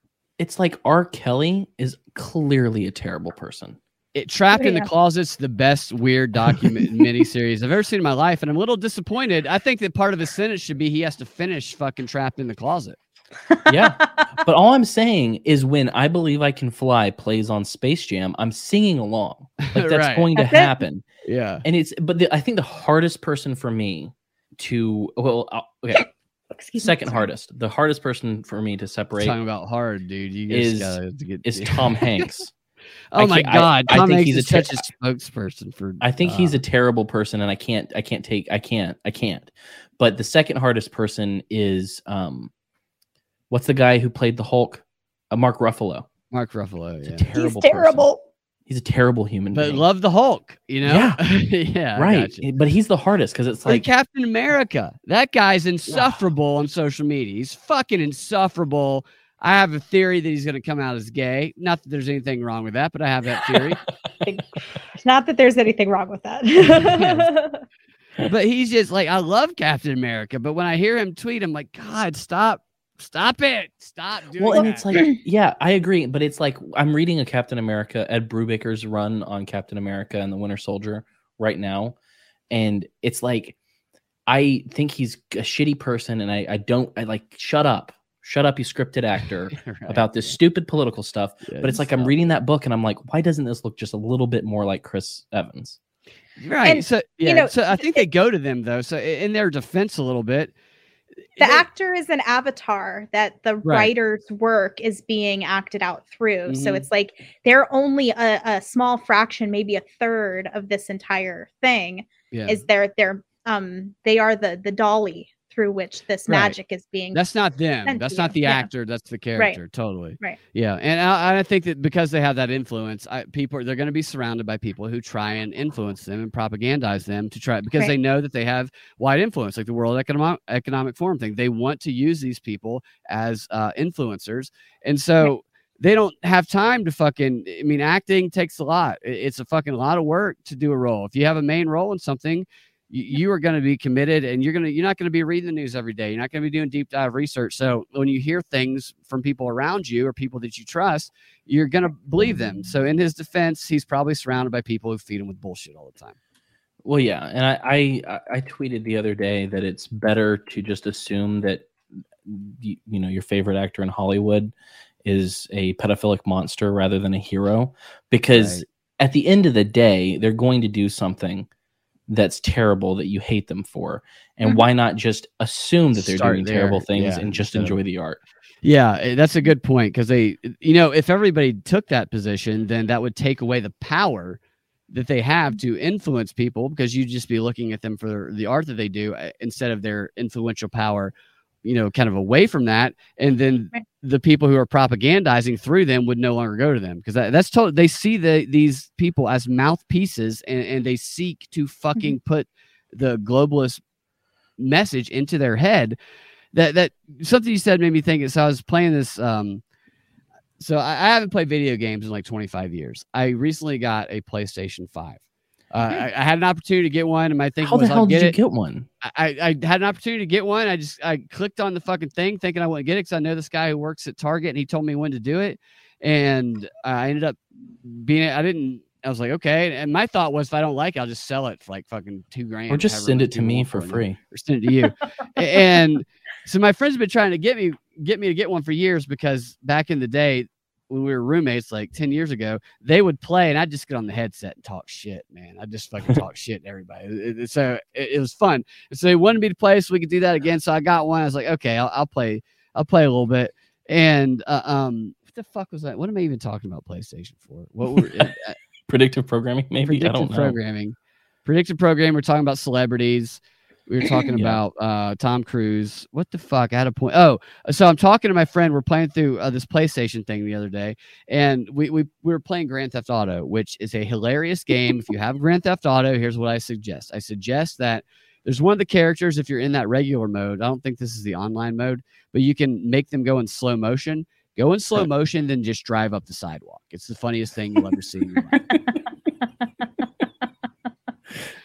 it's hilarious. A- a- but my friend, he started singing. And th- this this this buddy of mine, he's a huge liberal. He he's like hates Joe Rogan now. He he just buys into all the bullshit, and so he starts singing a David Allan Coe song during the game we were playing. I'm like, are you singing David Allan Coe right now? David Allan Coe, if you're not familiar, has some very good country songs. You don't have to call me darling. You never even called me by my name. But he's also got some very racist songs. And this guy's singing a racist. I'm like, you are you are the most fucking progressive mouthpiece motherfucker I've ever heard. And you're singing a fucking David Allan Coe song that's laced with the N-word right now through a streaming platform. This is the most hypocrite. What the fuck is Yeah. wrong with you? wa- was my question for him. And he's just like, no, he, and he said this. He said, it doesn't matter because I'm kidding. But other people aren't fucking kidding. It was maddening to me. Did I, I would have killed to be a fly on the wall when you asked him that, just to hear what his response or at least look at his facial expression when he tried to reconcile with himself that it was okay for him. There's context. Everybody would understand it, but it's not okay for other people. I I have this Joe Rogan thing. I, I've wondered if this is the the high point, the watermark, because I don't know that they're really going to be able to cancel him even if he did say the N word. It's not like all of his fandom is just going to drop off from listening to him. Most people who are listening to Joe Rogan don't really care about They that. don't care. Like people on the left like Joe Rogan. and he's not a, an extreme person on the right. He and the they put somebody had tweeted a list that was like, here are the left wing people Joe Rogan has on, and here are all the right wing people Joe Rogan has on. And this was supposed to be proof that he's a right wing extremist. Yeah. Well, the problem with that list is that everybody, almost everybody that they put on the right wing side were people who were centrists. Russell Brand Russell Brand, Tulsi listed as a Republican. It's just like what? And it really, I mean, it was like, dude, you are not making the point that you think you're making. yeah. You're actually making the opposite point, which is that anybody who doesn't completely fi- fly to the left wing is a right wing extremist to y'all. But that's what And they then- want it to be. They want to they want to project that Yeah. reality as people like Right. Russell Brand, who is not even close to a fucking right winger, No. as being a right winger. They they and they want to make people think that that is what the majority of people feel when it's not. That's just what the media tries to present. That's not what people feel. So, like, is I this think- the high water mark? Is this where we're saying, okay, you know what? No more. We're done. If he said the N word uh, 10 years ago, n- no one gives a shit. And Like, they, do- they they even- really don't.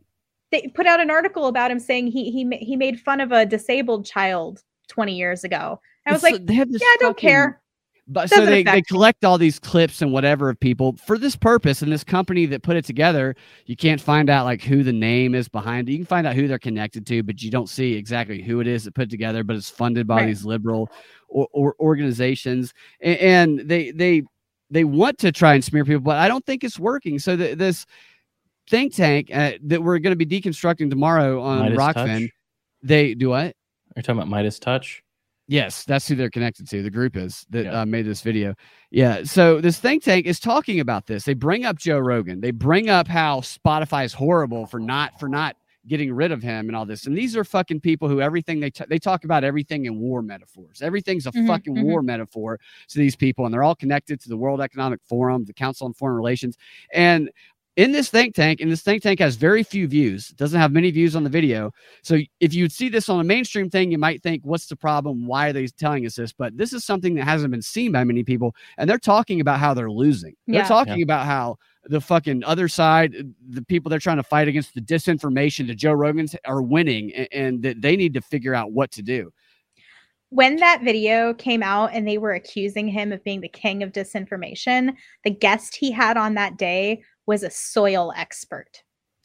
This is the dangerous information that Joe Rogan is putting out into the world. Sorry, I don't know how interrupted. anybody can, if anybody's seen the the Sanjay Gupta interview, Mhm. that is a liberal, and then watch Sanjay Gupta go on Don Lemon's show, who is currently about to be in court for sexual harassment charges, For can then groceries. continue to think that like Joe Rogan is horrible and that Sanjay Gupta a- and CNN and whoever are, are correct on this. It's, it's just it's it's like a test in in uh, emotionally driven political tribalism because when it comes to the evidence and the facts and information, it's beyond. It's gone. I mean, it's so exceedingly clear that the leftist, the progressive bullshit is total bullshit. Joe Mhm. Rogan's not a racist. That the mass shit is okay to question it, but the, they they've gotten people to look at the face of all this evidence of all this rational questions and stuff like that, and still say so and so's a racist, so and so's a Nazi. What they're able to identify by doing that is, even though it's a small group of the population, they're able to identify the radicals that they can fucking get to do shit with. And they shot themselves in the foot immediately with that because as soon as that Joe Rogan video hit, an Ana Kasparian video with the exact same format of her saying, yeah, and saying the. N word over and over and over again came out. And Oh, really? immediately, yeah, immediately the left Yeah. went, but the context is like, oh, so that's context great. does matter. Didn't then also-. Yeah. Yeah, look up the Ana Kasparian N word video. It's brilliant. It's the exact same format as the Joe Rogan one. And they've got Joe Biden dead to rights saying the N word twice in a congressional hearing. Oh, but the context. Oh, oh, oh, I thought there never was context. And that's the entire thing you're pitting on Joe Rogan, that Yeah. there's never any context. Well, So, Yeah. do you know who Dave Portnoy is? Yeah, Barstool the Sports. Barstool Sports Yes. guy. So, It's funny. um, the the guy I think I don't know if it's Med- Midas Touch or Midas Touch, but there are these three brothers, and it's it, they're funded. Uh, it's a super PAC, a Demo- Democrat super PAC, and what they do is they try and they try to cancel people, and they're at the head of trying to cancel Joe Rogan. Mhm. And so they've also done this to Dave Portnoy in the past, and so he had all three of these brothers on his show, and they're trying to make their case or whatever and he goes and he says, uh, "Well, I, and you should look it up. My, Midas or Midas is spelled M E I D A S. Touch, touch is spelled the normal way. Um, but he has them on the show, and he goes, "Okay, so I have de- definitive proof that one of you used the N word in a private uh, conversation one time over text message. I have that right now." Uh, and so they were like, "Well, that's a lie." He goes, "Why would I lie about that?" And he was like, "I think you're capable of lying about that right now." And he's like, "It's one of you, um, it's one of your fiancés named and insert woman's name here." And the guy in the top, I think he's top left corner, like you can tell he's like, He's "Oh, nervous as fuck, wasn't he? That's great. because at some point he texted the N word to someone and he got caught. he. Uh, of course he did. it's beautiful and so it, uh, I think caleb hull tweeted out the video um, at caleb j hull but it's uh, man portnoy just i love I, don't- I mean he's probably not a nice guy but holy crap every time i see him in a tiktok i'm like i like this guy You know, and, and whoever it was that texted the N word, not knowing anything else about them, that doesn't mean that they're racist. That they text the Right. N-word. Nope. But that's Right. what they want. So they want to use this as some racial, you know, uh, meter that you can determine that people are racist for. But it's I find it fucking bullshit. I find it very, very interesting that I have heard the N word more times in the last week said Yes. on every corner of the globe. All of everywhere. I mean, like I'm hearing the N word all of the time now, more than I've heard it ever like the past five years combined. Well, You see because Brian Stelter play the clip going, just shameful. Fuck. I I know he's a fucking made me- propagandist, but he's so full, like he's, He's so, so full of fucking shit. These people, they, they I, I, I'm, I'm starting to get convinced that the only reason people like Brian Stelter and these other fucks are there, like what's his name, Acosta, are, are to get people like us to hate watch him. Because I don't know, there's a very small sect of the public who's like, yeah, Acosta, Brian Stelter. Who the fuck is a Brian Stelter fan? I, I, I mean, the guy's a Not piece his of wife. shit. Not, not at all. No. And that's when the tears came. yes. But Um, that's like the, the the the best part of that video though if you watch it is as he's bringing this up they're going there's no context there's no context anyone should ever say this exactly. and then oh it's beautiful oh it's just mm, like watch that video and, and, uh, chance. yeah, no, I'm gonna Yeah. watch it. And Rogan's a good target too because so comedians, what they what their job to do is to push the boundaries of what is acceptable. So you go back in time, and Saul Alinsky actually talks about taking shit out of context and stuff like that. When you read this, fuck, you can fucking frame anybody for anything. You take shit out of context, but comedians they stretch the bounds of what's acceptable in culture at that time, and we know nothing about the. They nobody gives a wider cultural perspective or whatever of anything really in these days. They just look for things that are out of context. But I knew comedians back in the day who, in fact, almost every comedian that I've known at some point, not everyone, but a lot of them have at one point, I've seen them say the N word on stage. There was this one group who was, who right now, in fact, I know that they are, they're, they're very, very liberal. They're very, very pro-vaccine, and they might, might, may or may not even receive some sort of uh, funding for shit uh, uh, because of their pro-vaccine stance and what they're willing to do for it to spread propaganda. I've seen them in warm up, improv warm ups, and on stage when they were new, newer performers. I've seen them say the N word relentlessly because it was shot comedy with black people on stage. The only people not saying it on stage were the were the N word. I, I remember watching it, going, uh, "Okay, it's a little far for it's not because they, they were just it was new new improvisers." Say the fucking raunchiest fucking shit you've ever seen in your life. Yeah. And the whole really idea do. of improv is no judgment, no judgment because you have to fucking go crazy to, to learn how to get good at improv, to learn to find that boundary. And in warm ups, especially when you do warm ups, it's just no judgment. You got to let your mind go free. You do word associations. You hear the dirtiest, raunchiest, fucking horrible shit in warm ups. And so these people who I've heard say the most horrible shit ever, I mean, that, that would just totally get them canceled, ruin their lives if it were ever Yeah. public are the biggest advocates for canceling fucking Joe Rogan and others. That's Like- right. Like, it's That's just fucking crazy. And um, I have. Oh, sorry, Cam. Were you about to say something? I, I've interrupted you like six times in a row, so I'm trying not to do it again. Um, I have a friend who comes from Romania, and she was there during the Ceausescu era, communism. Like she straight up lived that life. She's here now, here in the United States, and we were talking about comedy and the comedy that she sees on television. She does not understand. And one of the things she said is like it's so like off the wall things that people would never do or say in public. I was like, that's why we find it funny because it's it is something we could never say and we could never do. You might think you want to say something like that in public, but you know that you shouldn't, and that's why we're laughing at it. And so that's, you know, unique to our culture as far as our comedy goes. So now we've hit up against this brick wall where what makes us laugh uniquely as Americans is being like forbidden from us. We can't push a boundary anymore. Yeah. These are the these are the lines and you're not allowed to cross them. Well, what's funny is crossing them. That's Right. why the N-word is funny. It's not funny because you're making fun of black people. It's funny because you're not supposed to say it. It's it. forbidden.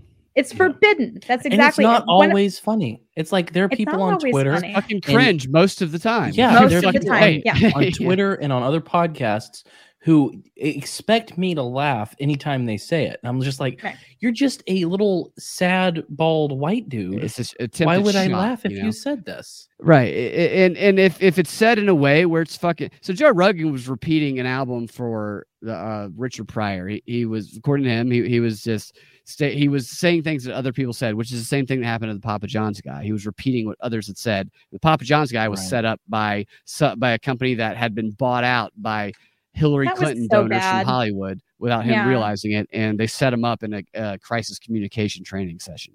Uh, um, Yeah. it was it, that's an extraordinary story if you if you haven't looked into it. Uh, um, but they set people up a- and you know it, it's interesting to see a lot of black people come out and d- defend Joe Rogan and say he's not Mhm. racist. It- it- this idea that if somebody had said that word in the past and they're on video that makes them racist. I wonder how many people at fucking CNN have been caught on video at some point in time saying the most racist fucking shit ever. Probably Yeah. a whole bunch of and, fucking and people. meaning it and they mean it because when you're saying it secretly and you don't want anybody to hear it that's because you mean that shit yeah. as opposed to popping off at Right, jokes yeah, with your yeah, friends totally different context there my at relapse my i'm not going to name names because i'm sure this person would not want me to make them responsible for the joke that they told but one of the my favorite open mic I stand-ups did what the, one of the about. do you know what you're talking i'm I know about exactly what you're talking about. every every time he did an open mic he told the same rape joke and Yep. that shit was funny Surprise sex is every you're about. time about surprise sex, Yeah. Yeah, I know what you're talking about. yeah. Yeah. Yeah. Yeah. no i laughed every time and like i i am like maybe honor bound as a woman to be offended by that but i wasn't it was hilarious because Yeah, was funny. Uh, it's obvious that it's not how he thinks that's obvious that that's no, not he's not a fucking ideology rapist.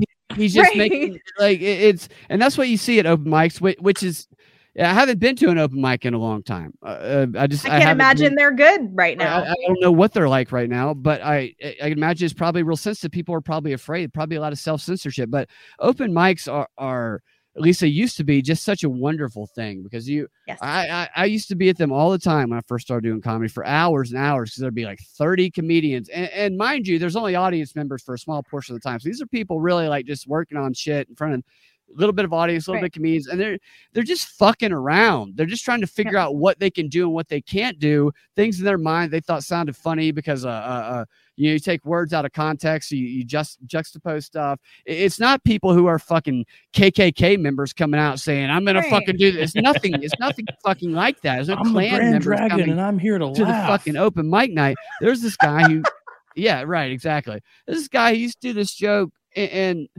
rest his soul, he, he was one of the sweetest fucking people I've ever known in my life. God bless him. He he, he died a couple of years ago. He's a fucking great person, just one of the best people I had ever met in my life. I'm sure you probably came across of him uh, uh, at some point in time, but he used to do th- this joke simply because of, of the boundaries that it crossed, where he, he would get on stage and, and he would say the N word and the F word. The F word Mhm. being the related to gay people or Right. cigarette, depending the on the gay F word. Right. Yeah. So you'd say N word, F word, N word, F word. And then you say to the audience, All right, I, am going to say N word. You're going to say F word. And he, he'd say N word. And then he'd hold the microphone. And, and, and the whole audience at the time would shout out the F word. Right. Yep. So everybody in the audience is shouting that out. And today that i would remember never this happen. bit The whole Yeah. fucking audience shouted that out. And then he'd switch it and he'd go, Now I'm going to say the F word and you say the N word. He's making a point. And he'd Yeah. say the F word. And then he'd hold the microphone out. Silence. Yep. I was there for that. I mean, I'm sure he did it multiple times, but I've Oh, been yeah, there for I'd that be- it one. was- I'd be that one guy in the crowd You- who said it. yelled it. You It- it have was- to understand. We we lived in Atlanta. Like, I don't know. You could say the F word. You can't say the N word. It's It- just I- different. I Totally. just want to say this was my favorite tw- tweet of mine from th- this week. Uh, hear me out. It'll be like the Avengers, but instead of superpowers, and it's uh, Kramer, Joe Rogan, Paula Deen, and Papa John. Oh my Right. god. Did And you see gotten- the actress from Westworld who made the video on the first day of Black History Month? The she's the light-skinned African American actress. Her dad is white. Her mom is black. I Thandie can't remember her Newton. Yes, that's her. Where Yeah, she's, she's beautiful. crying.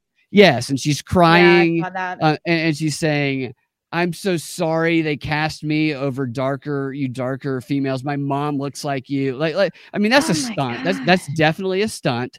But just that that message that it, it, it's this, this intersectionality on steroids. Uh, so, like, you're supposed to hate half of yourself if you're interracial Yeah, it's during it is Black History.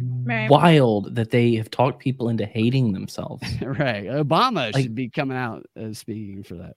That's just f- wild to me. But you know what I was thinking?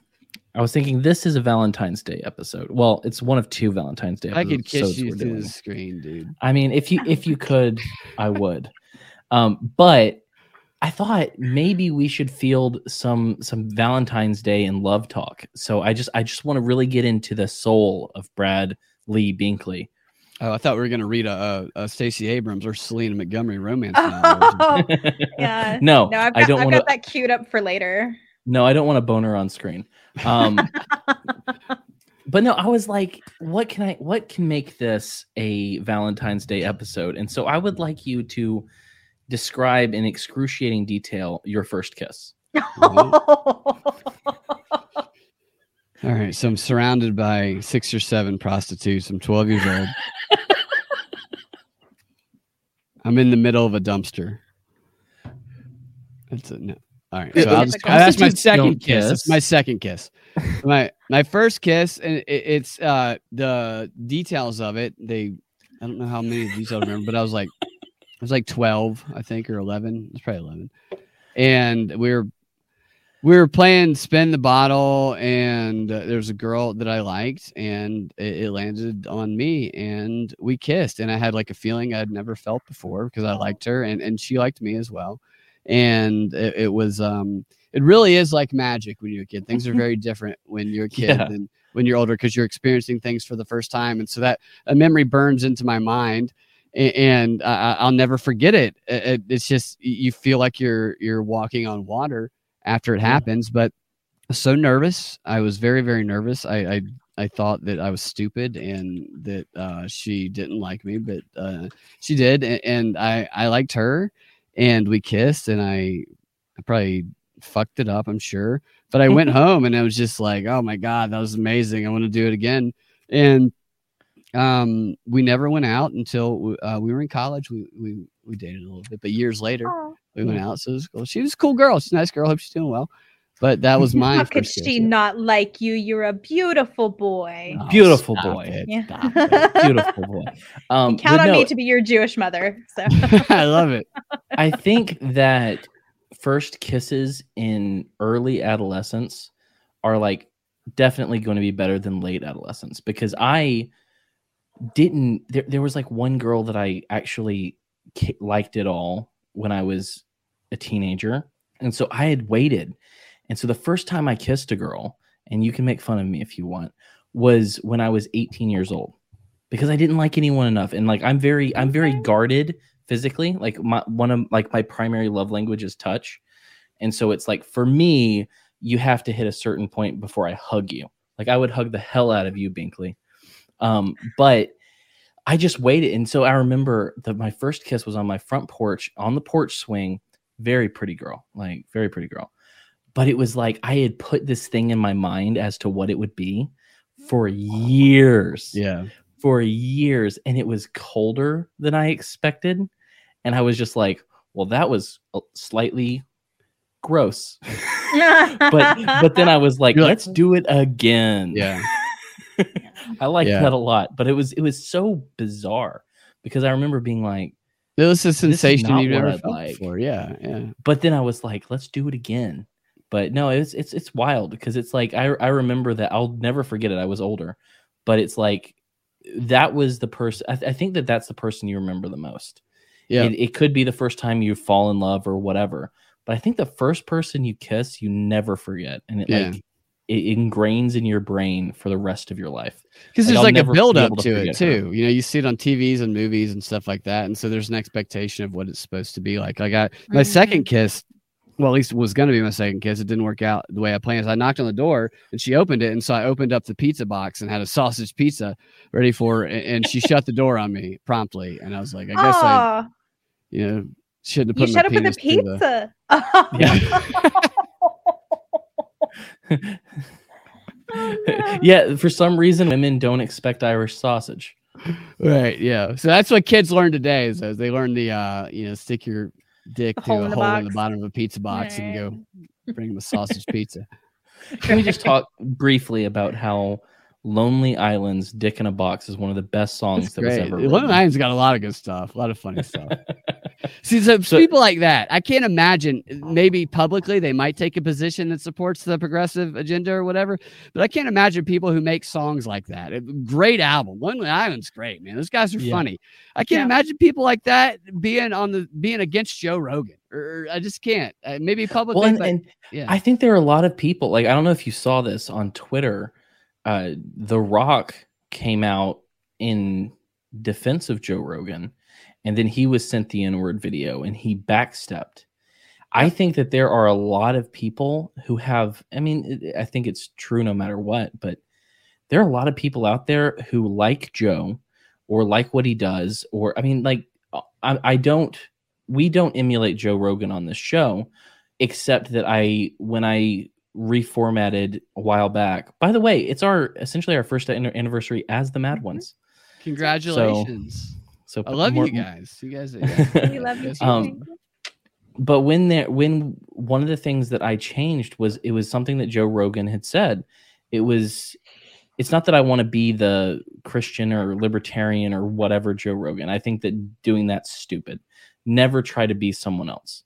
Um, but he had said that the reason he thought his podcast was successful was that he started making it for himself. He started making it, he wanted to have fun. He thought that if he was having fun, then Mhm. his listeners would be having fun. And that's what you, that's how you find success. That's such And I great. took that to advice. I mean, heart. that's, that's great. Uh, That's a really great like concept. and that's and that's what we do and so it's like yeah we have a lot of different topics we talk about different things that interest us it's Mhm. it's kind of joe rogan-esque in that way but with like i think i i haven't taken quite as many kicks to the head as joe rogan so i think maybe i come across as slightly less stoner than him Yeah. Except that one episode. that one episode where that i one couldn't think. Yeah. Did you, did eaten you get a little stoned one episode? He ate yes some it's edibles. on rockfin And he, by the end of the show, he could not function. I That's didn't know where the buttons were. And I'm like, hey, dude, you got to hit And the what was button don't the know where it's at. funniest thing to me though about that whole situation was I couldn't function. I could I was just like gone. But she would say, "Hey, do the thing," and then I would pop into the thing and do it just as I always do it, and then go back Muscle to not thinking. Like Yeah. I, I, well, here's what I usually, do," and then I was gone again. That's funny. I- it, it it can be depending on what kind of weed it is. It can be an interesting time to to to It, was an do edible. a show or edible, yeah, edible weed to perform while having weed. I, I went to a Hawks game a, a, little while back, and my friend gave me. I was like, all right, I, I I I took like this. I shouldn't say Hawks game. I should say uh, a Golden State Warriors game so that it's legal.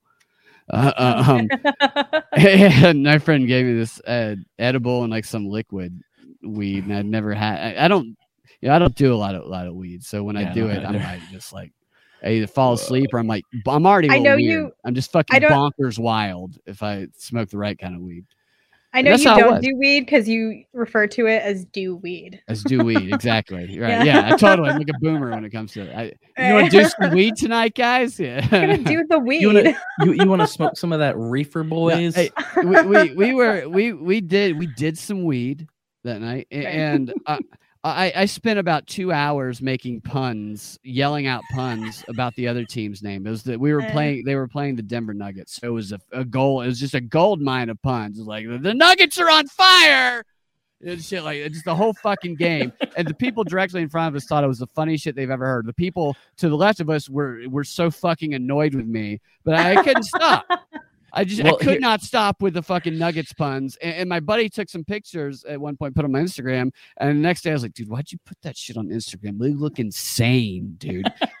he took them down. So, do you want me to tell you? Okay, for I mean, not first. We'll get to. I want to ask Jessica about her first kiss because I feel like that's going to Oh, be no. wonderfully awkward. Oh yeah. But do you want to hear about the first time I smoked weed? yes. Okay, so here's the thing with me and weed. I don't. I don't use marijuana. You don't like, do much weed. At all. I don't he do the do weed. the weed. Yeah.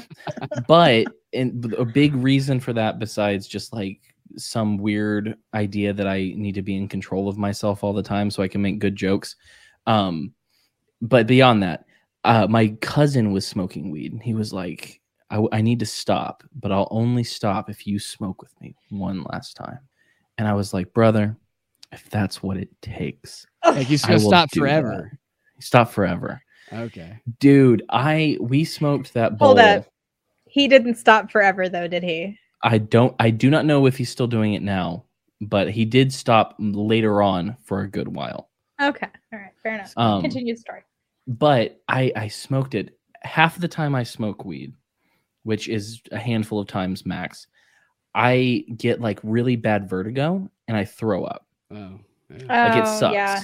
It's like a one in a hundred people Yeah, get, like that's throw the up when they worst. smoke weed. Yeah. Yeah, Yeah. it sucks.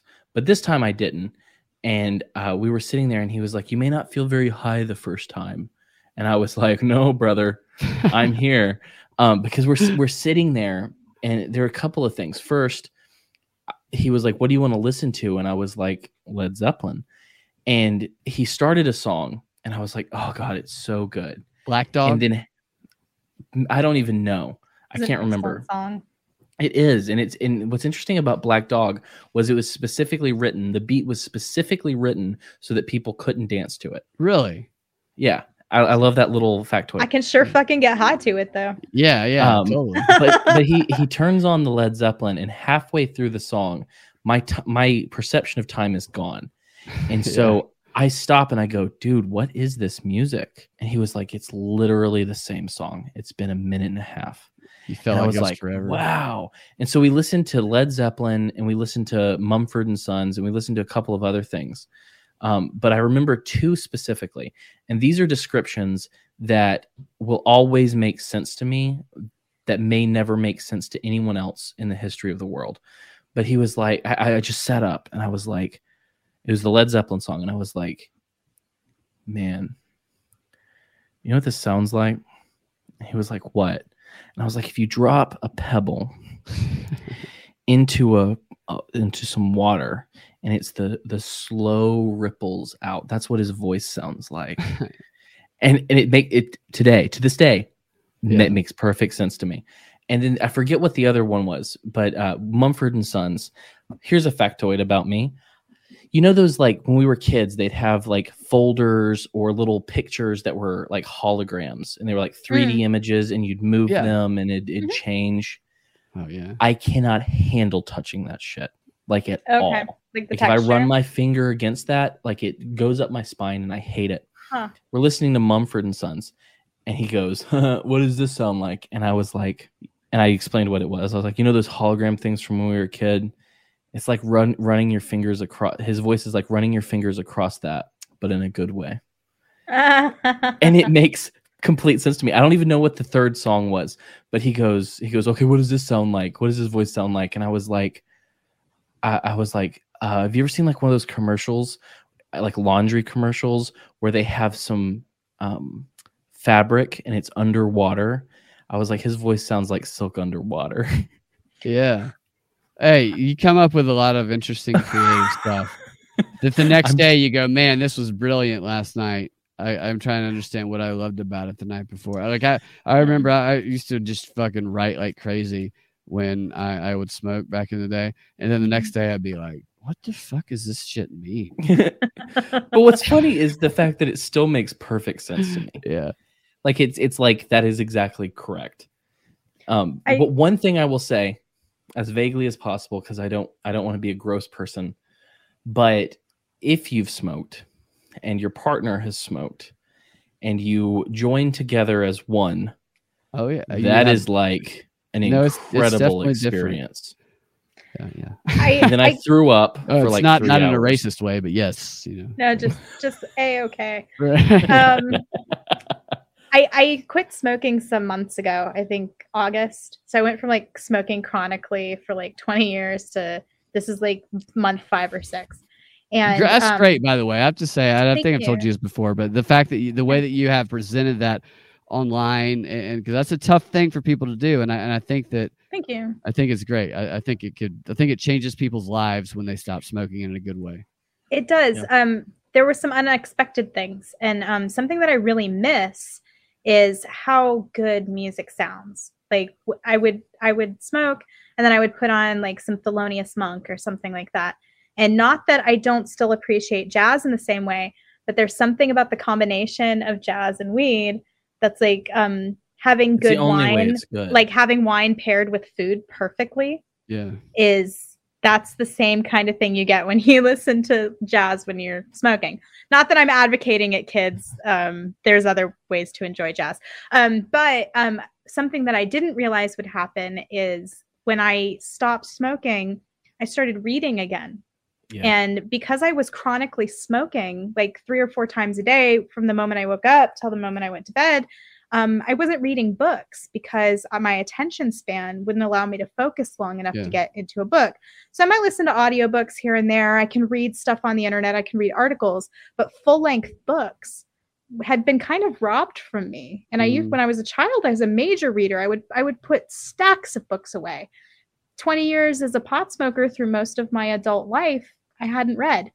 Um, now that I'm off weed, I've put away um, The Brothers Karamazov by Dostoevsky. I'm in the middle of Crime and Punishment, like all of these classic novels that I should have been reading throughout the course of this last 20 years. I'm actually like getting them back. And I was like, wow, something really important was stolen from me, not by anyone else through my own actions. But um, I'm I'm I'm I will trade how good music sounds when you're high for being able to read books again. well, so and you probably it's just- feel better too, just uh, on, on a, Yeah, a daily I basis. can- I would think. when I wake up in the morning, I don't have a cough anymore. And that was something I had just accepted as a weed smoker that, okay, you're going to cough a little bit when you wake up. Well, it's gone now. I don't have to do that. Yeah, I used to tell people great. so. Like I, I, I've smoked plenty of weed in, in my life, and I like it. I- I've had good experience with it. It's fun, but I can totally relate to what you're saying. I, I, I don't smoke it now. Uh, um, I'm more productive when I don't. But I, I used to tell Yeah. friends of mine who, who uh, uh, would would smoke it on a regular basis, and, and uh, they would be like, "No, no, I, I can smoke it and I can function all the time." And I'd be like, "There's two You types of people." function. There's two types you're of not people. that- getting- yeah. There's people who say they can smoke weed every day and function, and there's people who are lying to themselves. Those are the Yeah. two types of people because you can't really function at your best when, when you're high. You can do some things, but and I'm not criticizing because I'm totally like I, I look. It's fun to get uh, to you know smoke a little weed every now and then, but Well, it I could function. I did my dishes. I made my dinner. I paid my bills. I was functioning.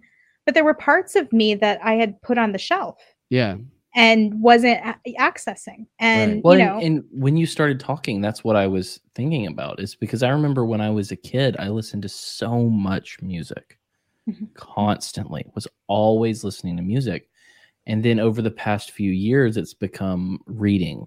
It's Mm-hmm. become listening or listening to a book, or um, r- listening to a podcast, or listening to freaking um, sex noises. lect- lectures by different. Well, yeah. I think the only lectures worth listening to for me are like uh, biblical scholars and theology.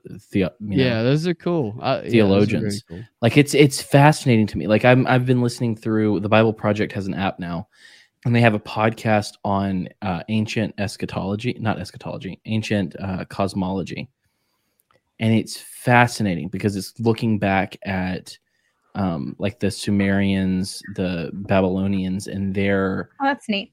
their concepts of the cosmos and the creation of them and how the Hebrew scriptures were a direct debate and uh, repudiation of some of these ideas. Like it's and, and I know that when I was I think when you're a kid you're kind of in a high state anyway Yeah, because you're you're you're in this different mind zone.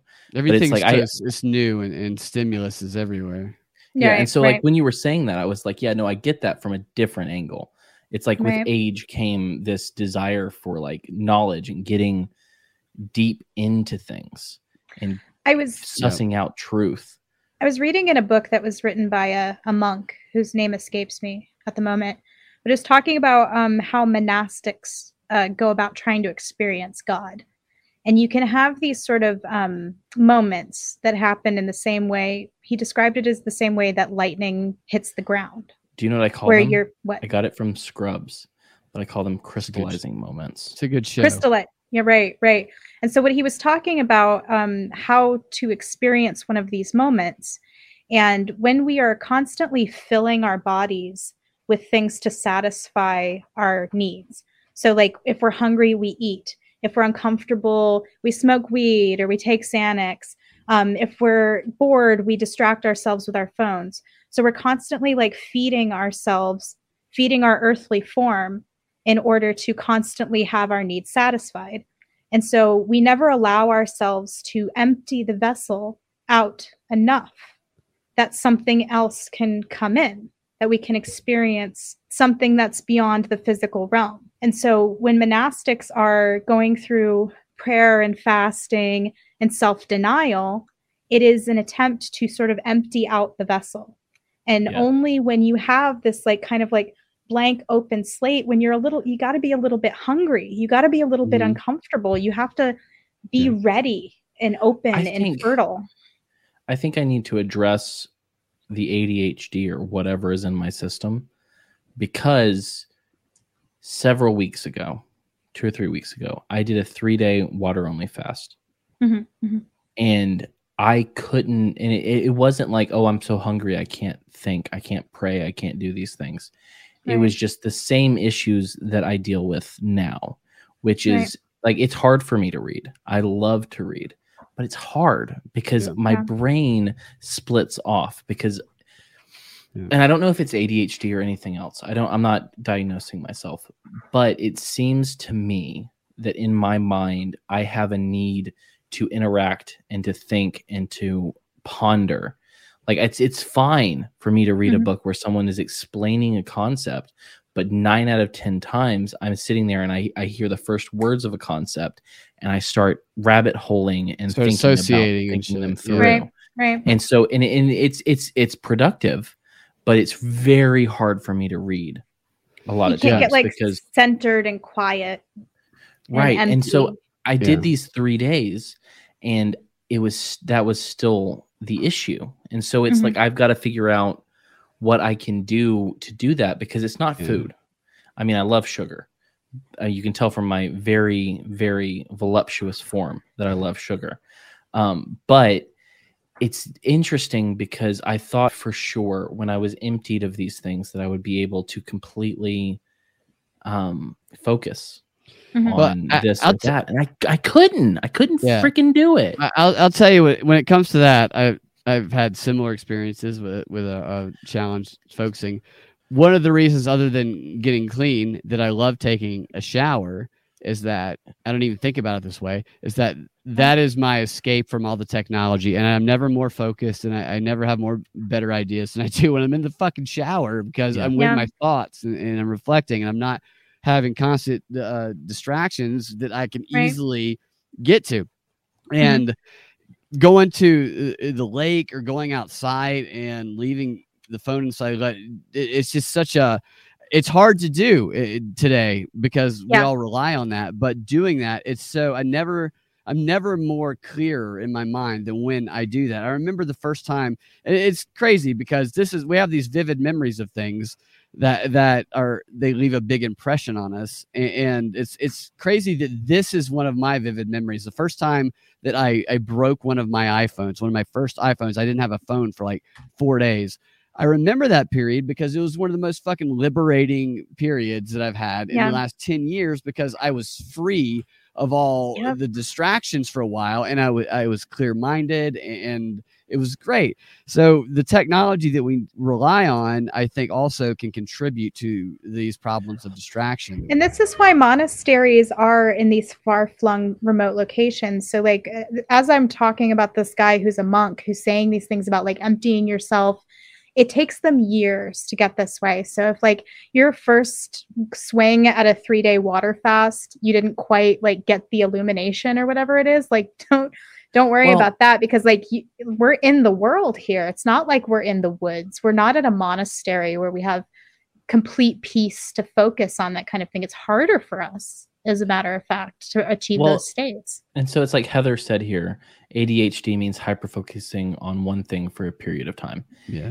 And I feel like when I'm describing what I'm going through, it seems more scatterbrained than it is. Mhm, mhm. It's like, so for the past probably four years, I've been I've been thinking on off and on about the theological concepts of paradise and what hell would be. Yep. I've been Talked thinking about about, this this, last for night. a lot, and so this and it and it's it's something that I I don't think of constantly, but I think of when I have the clarity to think through these things, if that makes Mhm. sense. Yeah. And so what seems to happen with me is I have this um, deeply rooted drive to not just know, but to understand and to connect. And so, like when it comes to reading books about theology, I just finished a book called um, what's the name of that book? Surprised by Hope by N.T. Wright, which is Mhm, a mhm. fantastic book about the resurrection Yeah. and the Christian idea of resurrection. It's it's a great book. It took me a long time to read that, and a lot of that had to do with the fact that he would say one sentence, and then I would have to connect all of the dots Yeah. Down the entire thing and try to come to a conclusion that was built not on just his words but on like for me personally the the person the yardstick that i use is the bible. And Mhm, so mhm. going in and, and making these connections and making things make sense. And so Right, i've right. i've landed in a place now. So now i'm ready to move on to a different idea. I'm ready to firmly set myself in a new idea but what happens is regardless of what i'm reading i typically go back when i need to to that time that place that idea and work it out Uh, I got you. I, I can relate to that. A lot of people talk about speed reading, and I understand the concept of speed reading, but I, I I'm not. But if it's something I like, like if I remember the first time I read Plato, Socrates, uh, it changed my life. Just the, the way of thinking. It was very, it was very, Mhm. very life changing. It, it just expands your mind. I didn't breeze through that shit, man. I, it was like a, it was like a fucking sentence at a time, and I'd be, whoa, I'd think Yeah, about it, and. I'd relate to it, and just I'd make a Yeah. meal of it. it, it I can totally get that. It- you, you want to dive deep and, and really absorb the the knowledge. and one i think that like the the c- a lot of people will tell me get off of social media get off of this and get off of that you know like you're talking about your experience with losing the iphone Mhm. but for me that is counterproductive to who i am as a person because right now there's no one to talk to besides i mean like there's my wife but beyond her like i don't have like friends in person yeah, that I can talk understand to. that. And so I connect with Binkley, I connect with Jessica, I connect with Mhm. Monica, I connect in these different ways through social media so that I have a semblance of community in my life. Mhm, And so, like, mhm. losing the phone is unthinkable to me simply because that means I lose my friends. yeah. I don't think you have to lose it totally. I, I think that periodic uh, uh, uh, breaks from it from from that just to clear your mind in nature. Uh, for me, Well- anyway, it, I, I enjoy. that's what I was kind of trying to drive at with the talking about the monastic. Um, it made me realize that smoking weed all of the time I was doing to comfort myself, you were Instead of letting myself- need. Fulfilling a need instead of allowing myself to be comfortable, uh, uncomfortable. But because I've allowed myself to be uncomfortable, I've been able to sit and think, okay, why am I uncomfortable? What is making me unable to handle my reality without some kind of like, you know, pacifier? I Um, love that. and- I, I mean, I think that's yeah. such a great concept. I don't mean to interrupt. I, I think that No, that is a, okay. a brilliant concept. It's just a lot of the things that we do, we do it because we don't want to be uncomfortable. Uh, w- uh, Yeah. I'm I, like there being is able to point it out and just it's just uh it's a good it's great exercise. You're very self-aware uh, um because we don't want to point that out. We don't want to recognize that because we av- we seek to avoid what is not pleasurable what is uncomfortable Right. but we can only grow once we recognize what is uncomfortable. Right. And, And I that's the concept that, that of um, nature that without discomfort an organism will not grow if Right. if you have everything that you need right there you're not going to go out so it's like okay yeah maybe i can function while i smoke weed but what am i capable Right. of if i don't yeah You know. Well, and so it, it makes that this makes sense on a lot of a couple different levels. For one, as a father, um, I forget who said it, but someone said the best advice they ever received, and it was from someone you wouldn't think, Jack Black. It was from Jack Black. He said, as a as a parent, one of the worst things you can do is try to make a happy kid happier. And this is true on a couple different levels because kids are very resilient creatures. They're very um, anti-fragile. And so if if you disrupt a kid who is entertaining themselves and having fun to put a an iPad in their hand, to put a video game in their hand, you're actually stopping these natural processes of learning. You're stopping these natural processes of um, conflict and resolution. You're Mhm. you're you're taking away this thing, and so it's like if you see a kid that is doing something dangerous, but he's doing it carefully, let him do it Yeah. You know like, and, and so it, I, in my opinion thinking about this it makes me think of that but also We learn the boundaries. They, they yeah. Right. You, you test that shock, you know, wire. If you're like a dog, not to say we're dogs, but we learn in similar ways. Though dogs We only go to the extent of the the the shot collar. I don't Yeah. use a shot collar, by the way. I just but I it's mean, like there are these dog, right? there are these things and so we talked to a girl named heather nielsen from fight the beast a couple of months ago or not a couple months ago a couple of weeks ago um, about how a lot of so we didn't talk specifically about this but as humans over time from childhood to adolescence to adulthood we have these naturally formed coping mechanisms Mhm, that we mhm. use to get rid of the discomfort Mhm. and so when we talked to her, we talked particularly about um, pornog- pornography addiction and you know self pleasure addiction, because this is something that people use guilty to quiet that raging voice on the inside that needs passive passive. What's the word? Pacification. Pass. I thought it might be, but it sounded weird. Pacification. It needs to be pacified. Mhm. And a lot of times we jump to the easiest possible way to pacify that dark, maybe dark, or uh, conflicting or uncomfortable voice that tells us where there are these lacking bits in our lives. There are these lacking places that we need to fix. And if we fixed them rather than just doing these uh, shallow, um, mind altering, a lot of times coping mechanisms, we could actually become better and stronger people. So this is an important I have point. to run to the bathroom. I'll be Sure. right back. Yeah. So this is an important point to the um, illumination factor, which, which it was described as lightning hitting the ground. The way that lightning is um, attracted to hitting the ground is they become oppositely charged of each other, and there's a um, like a reaction. So that voice, that sort of hunger, is your inner being being charged in such a way, having your atoms aligning in such a way so that it's attracting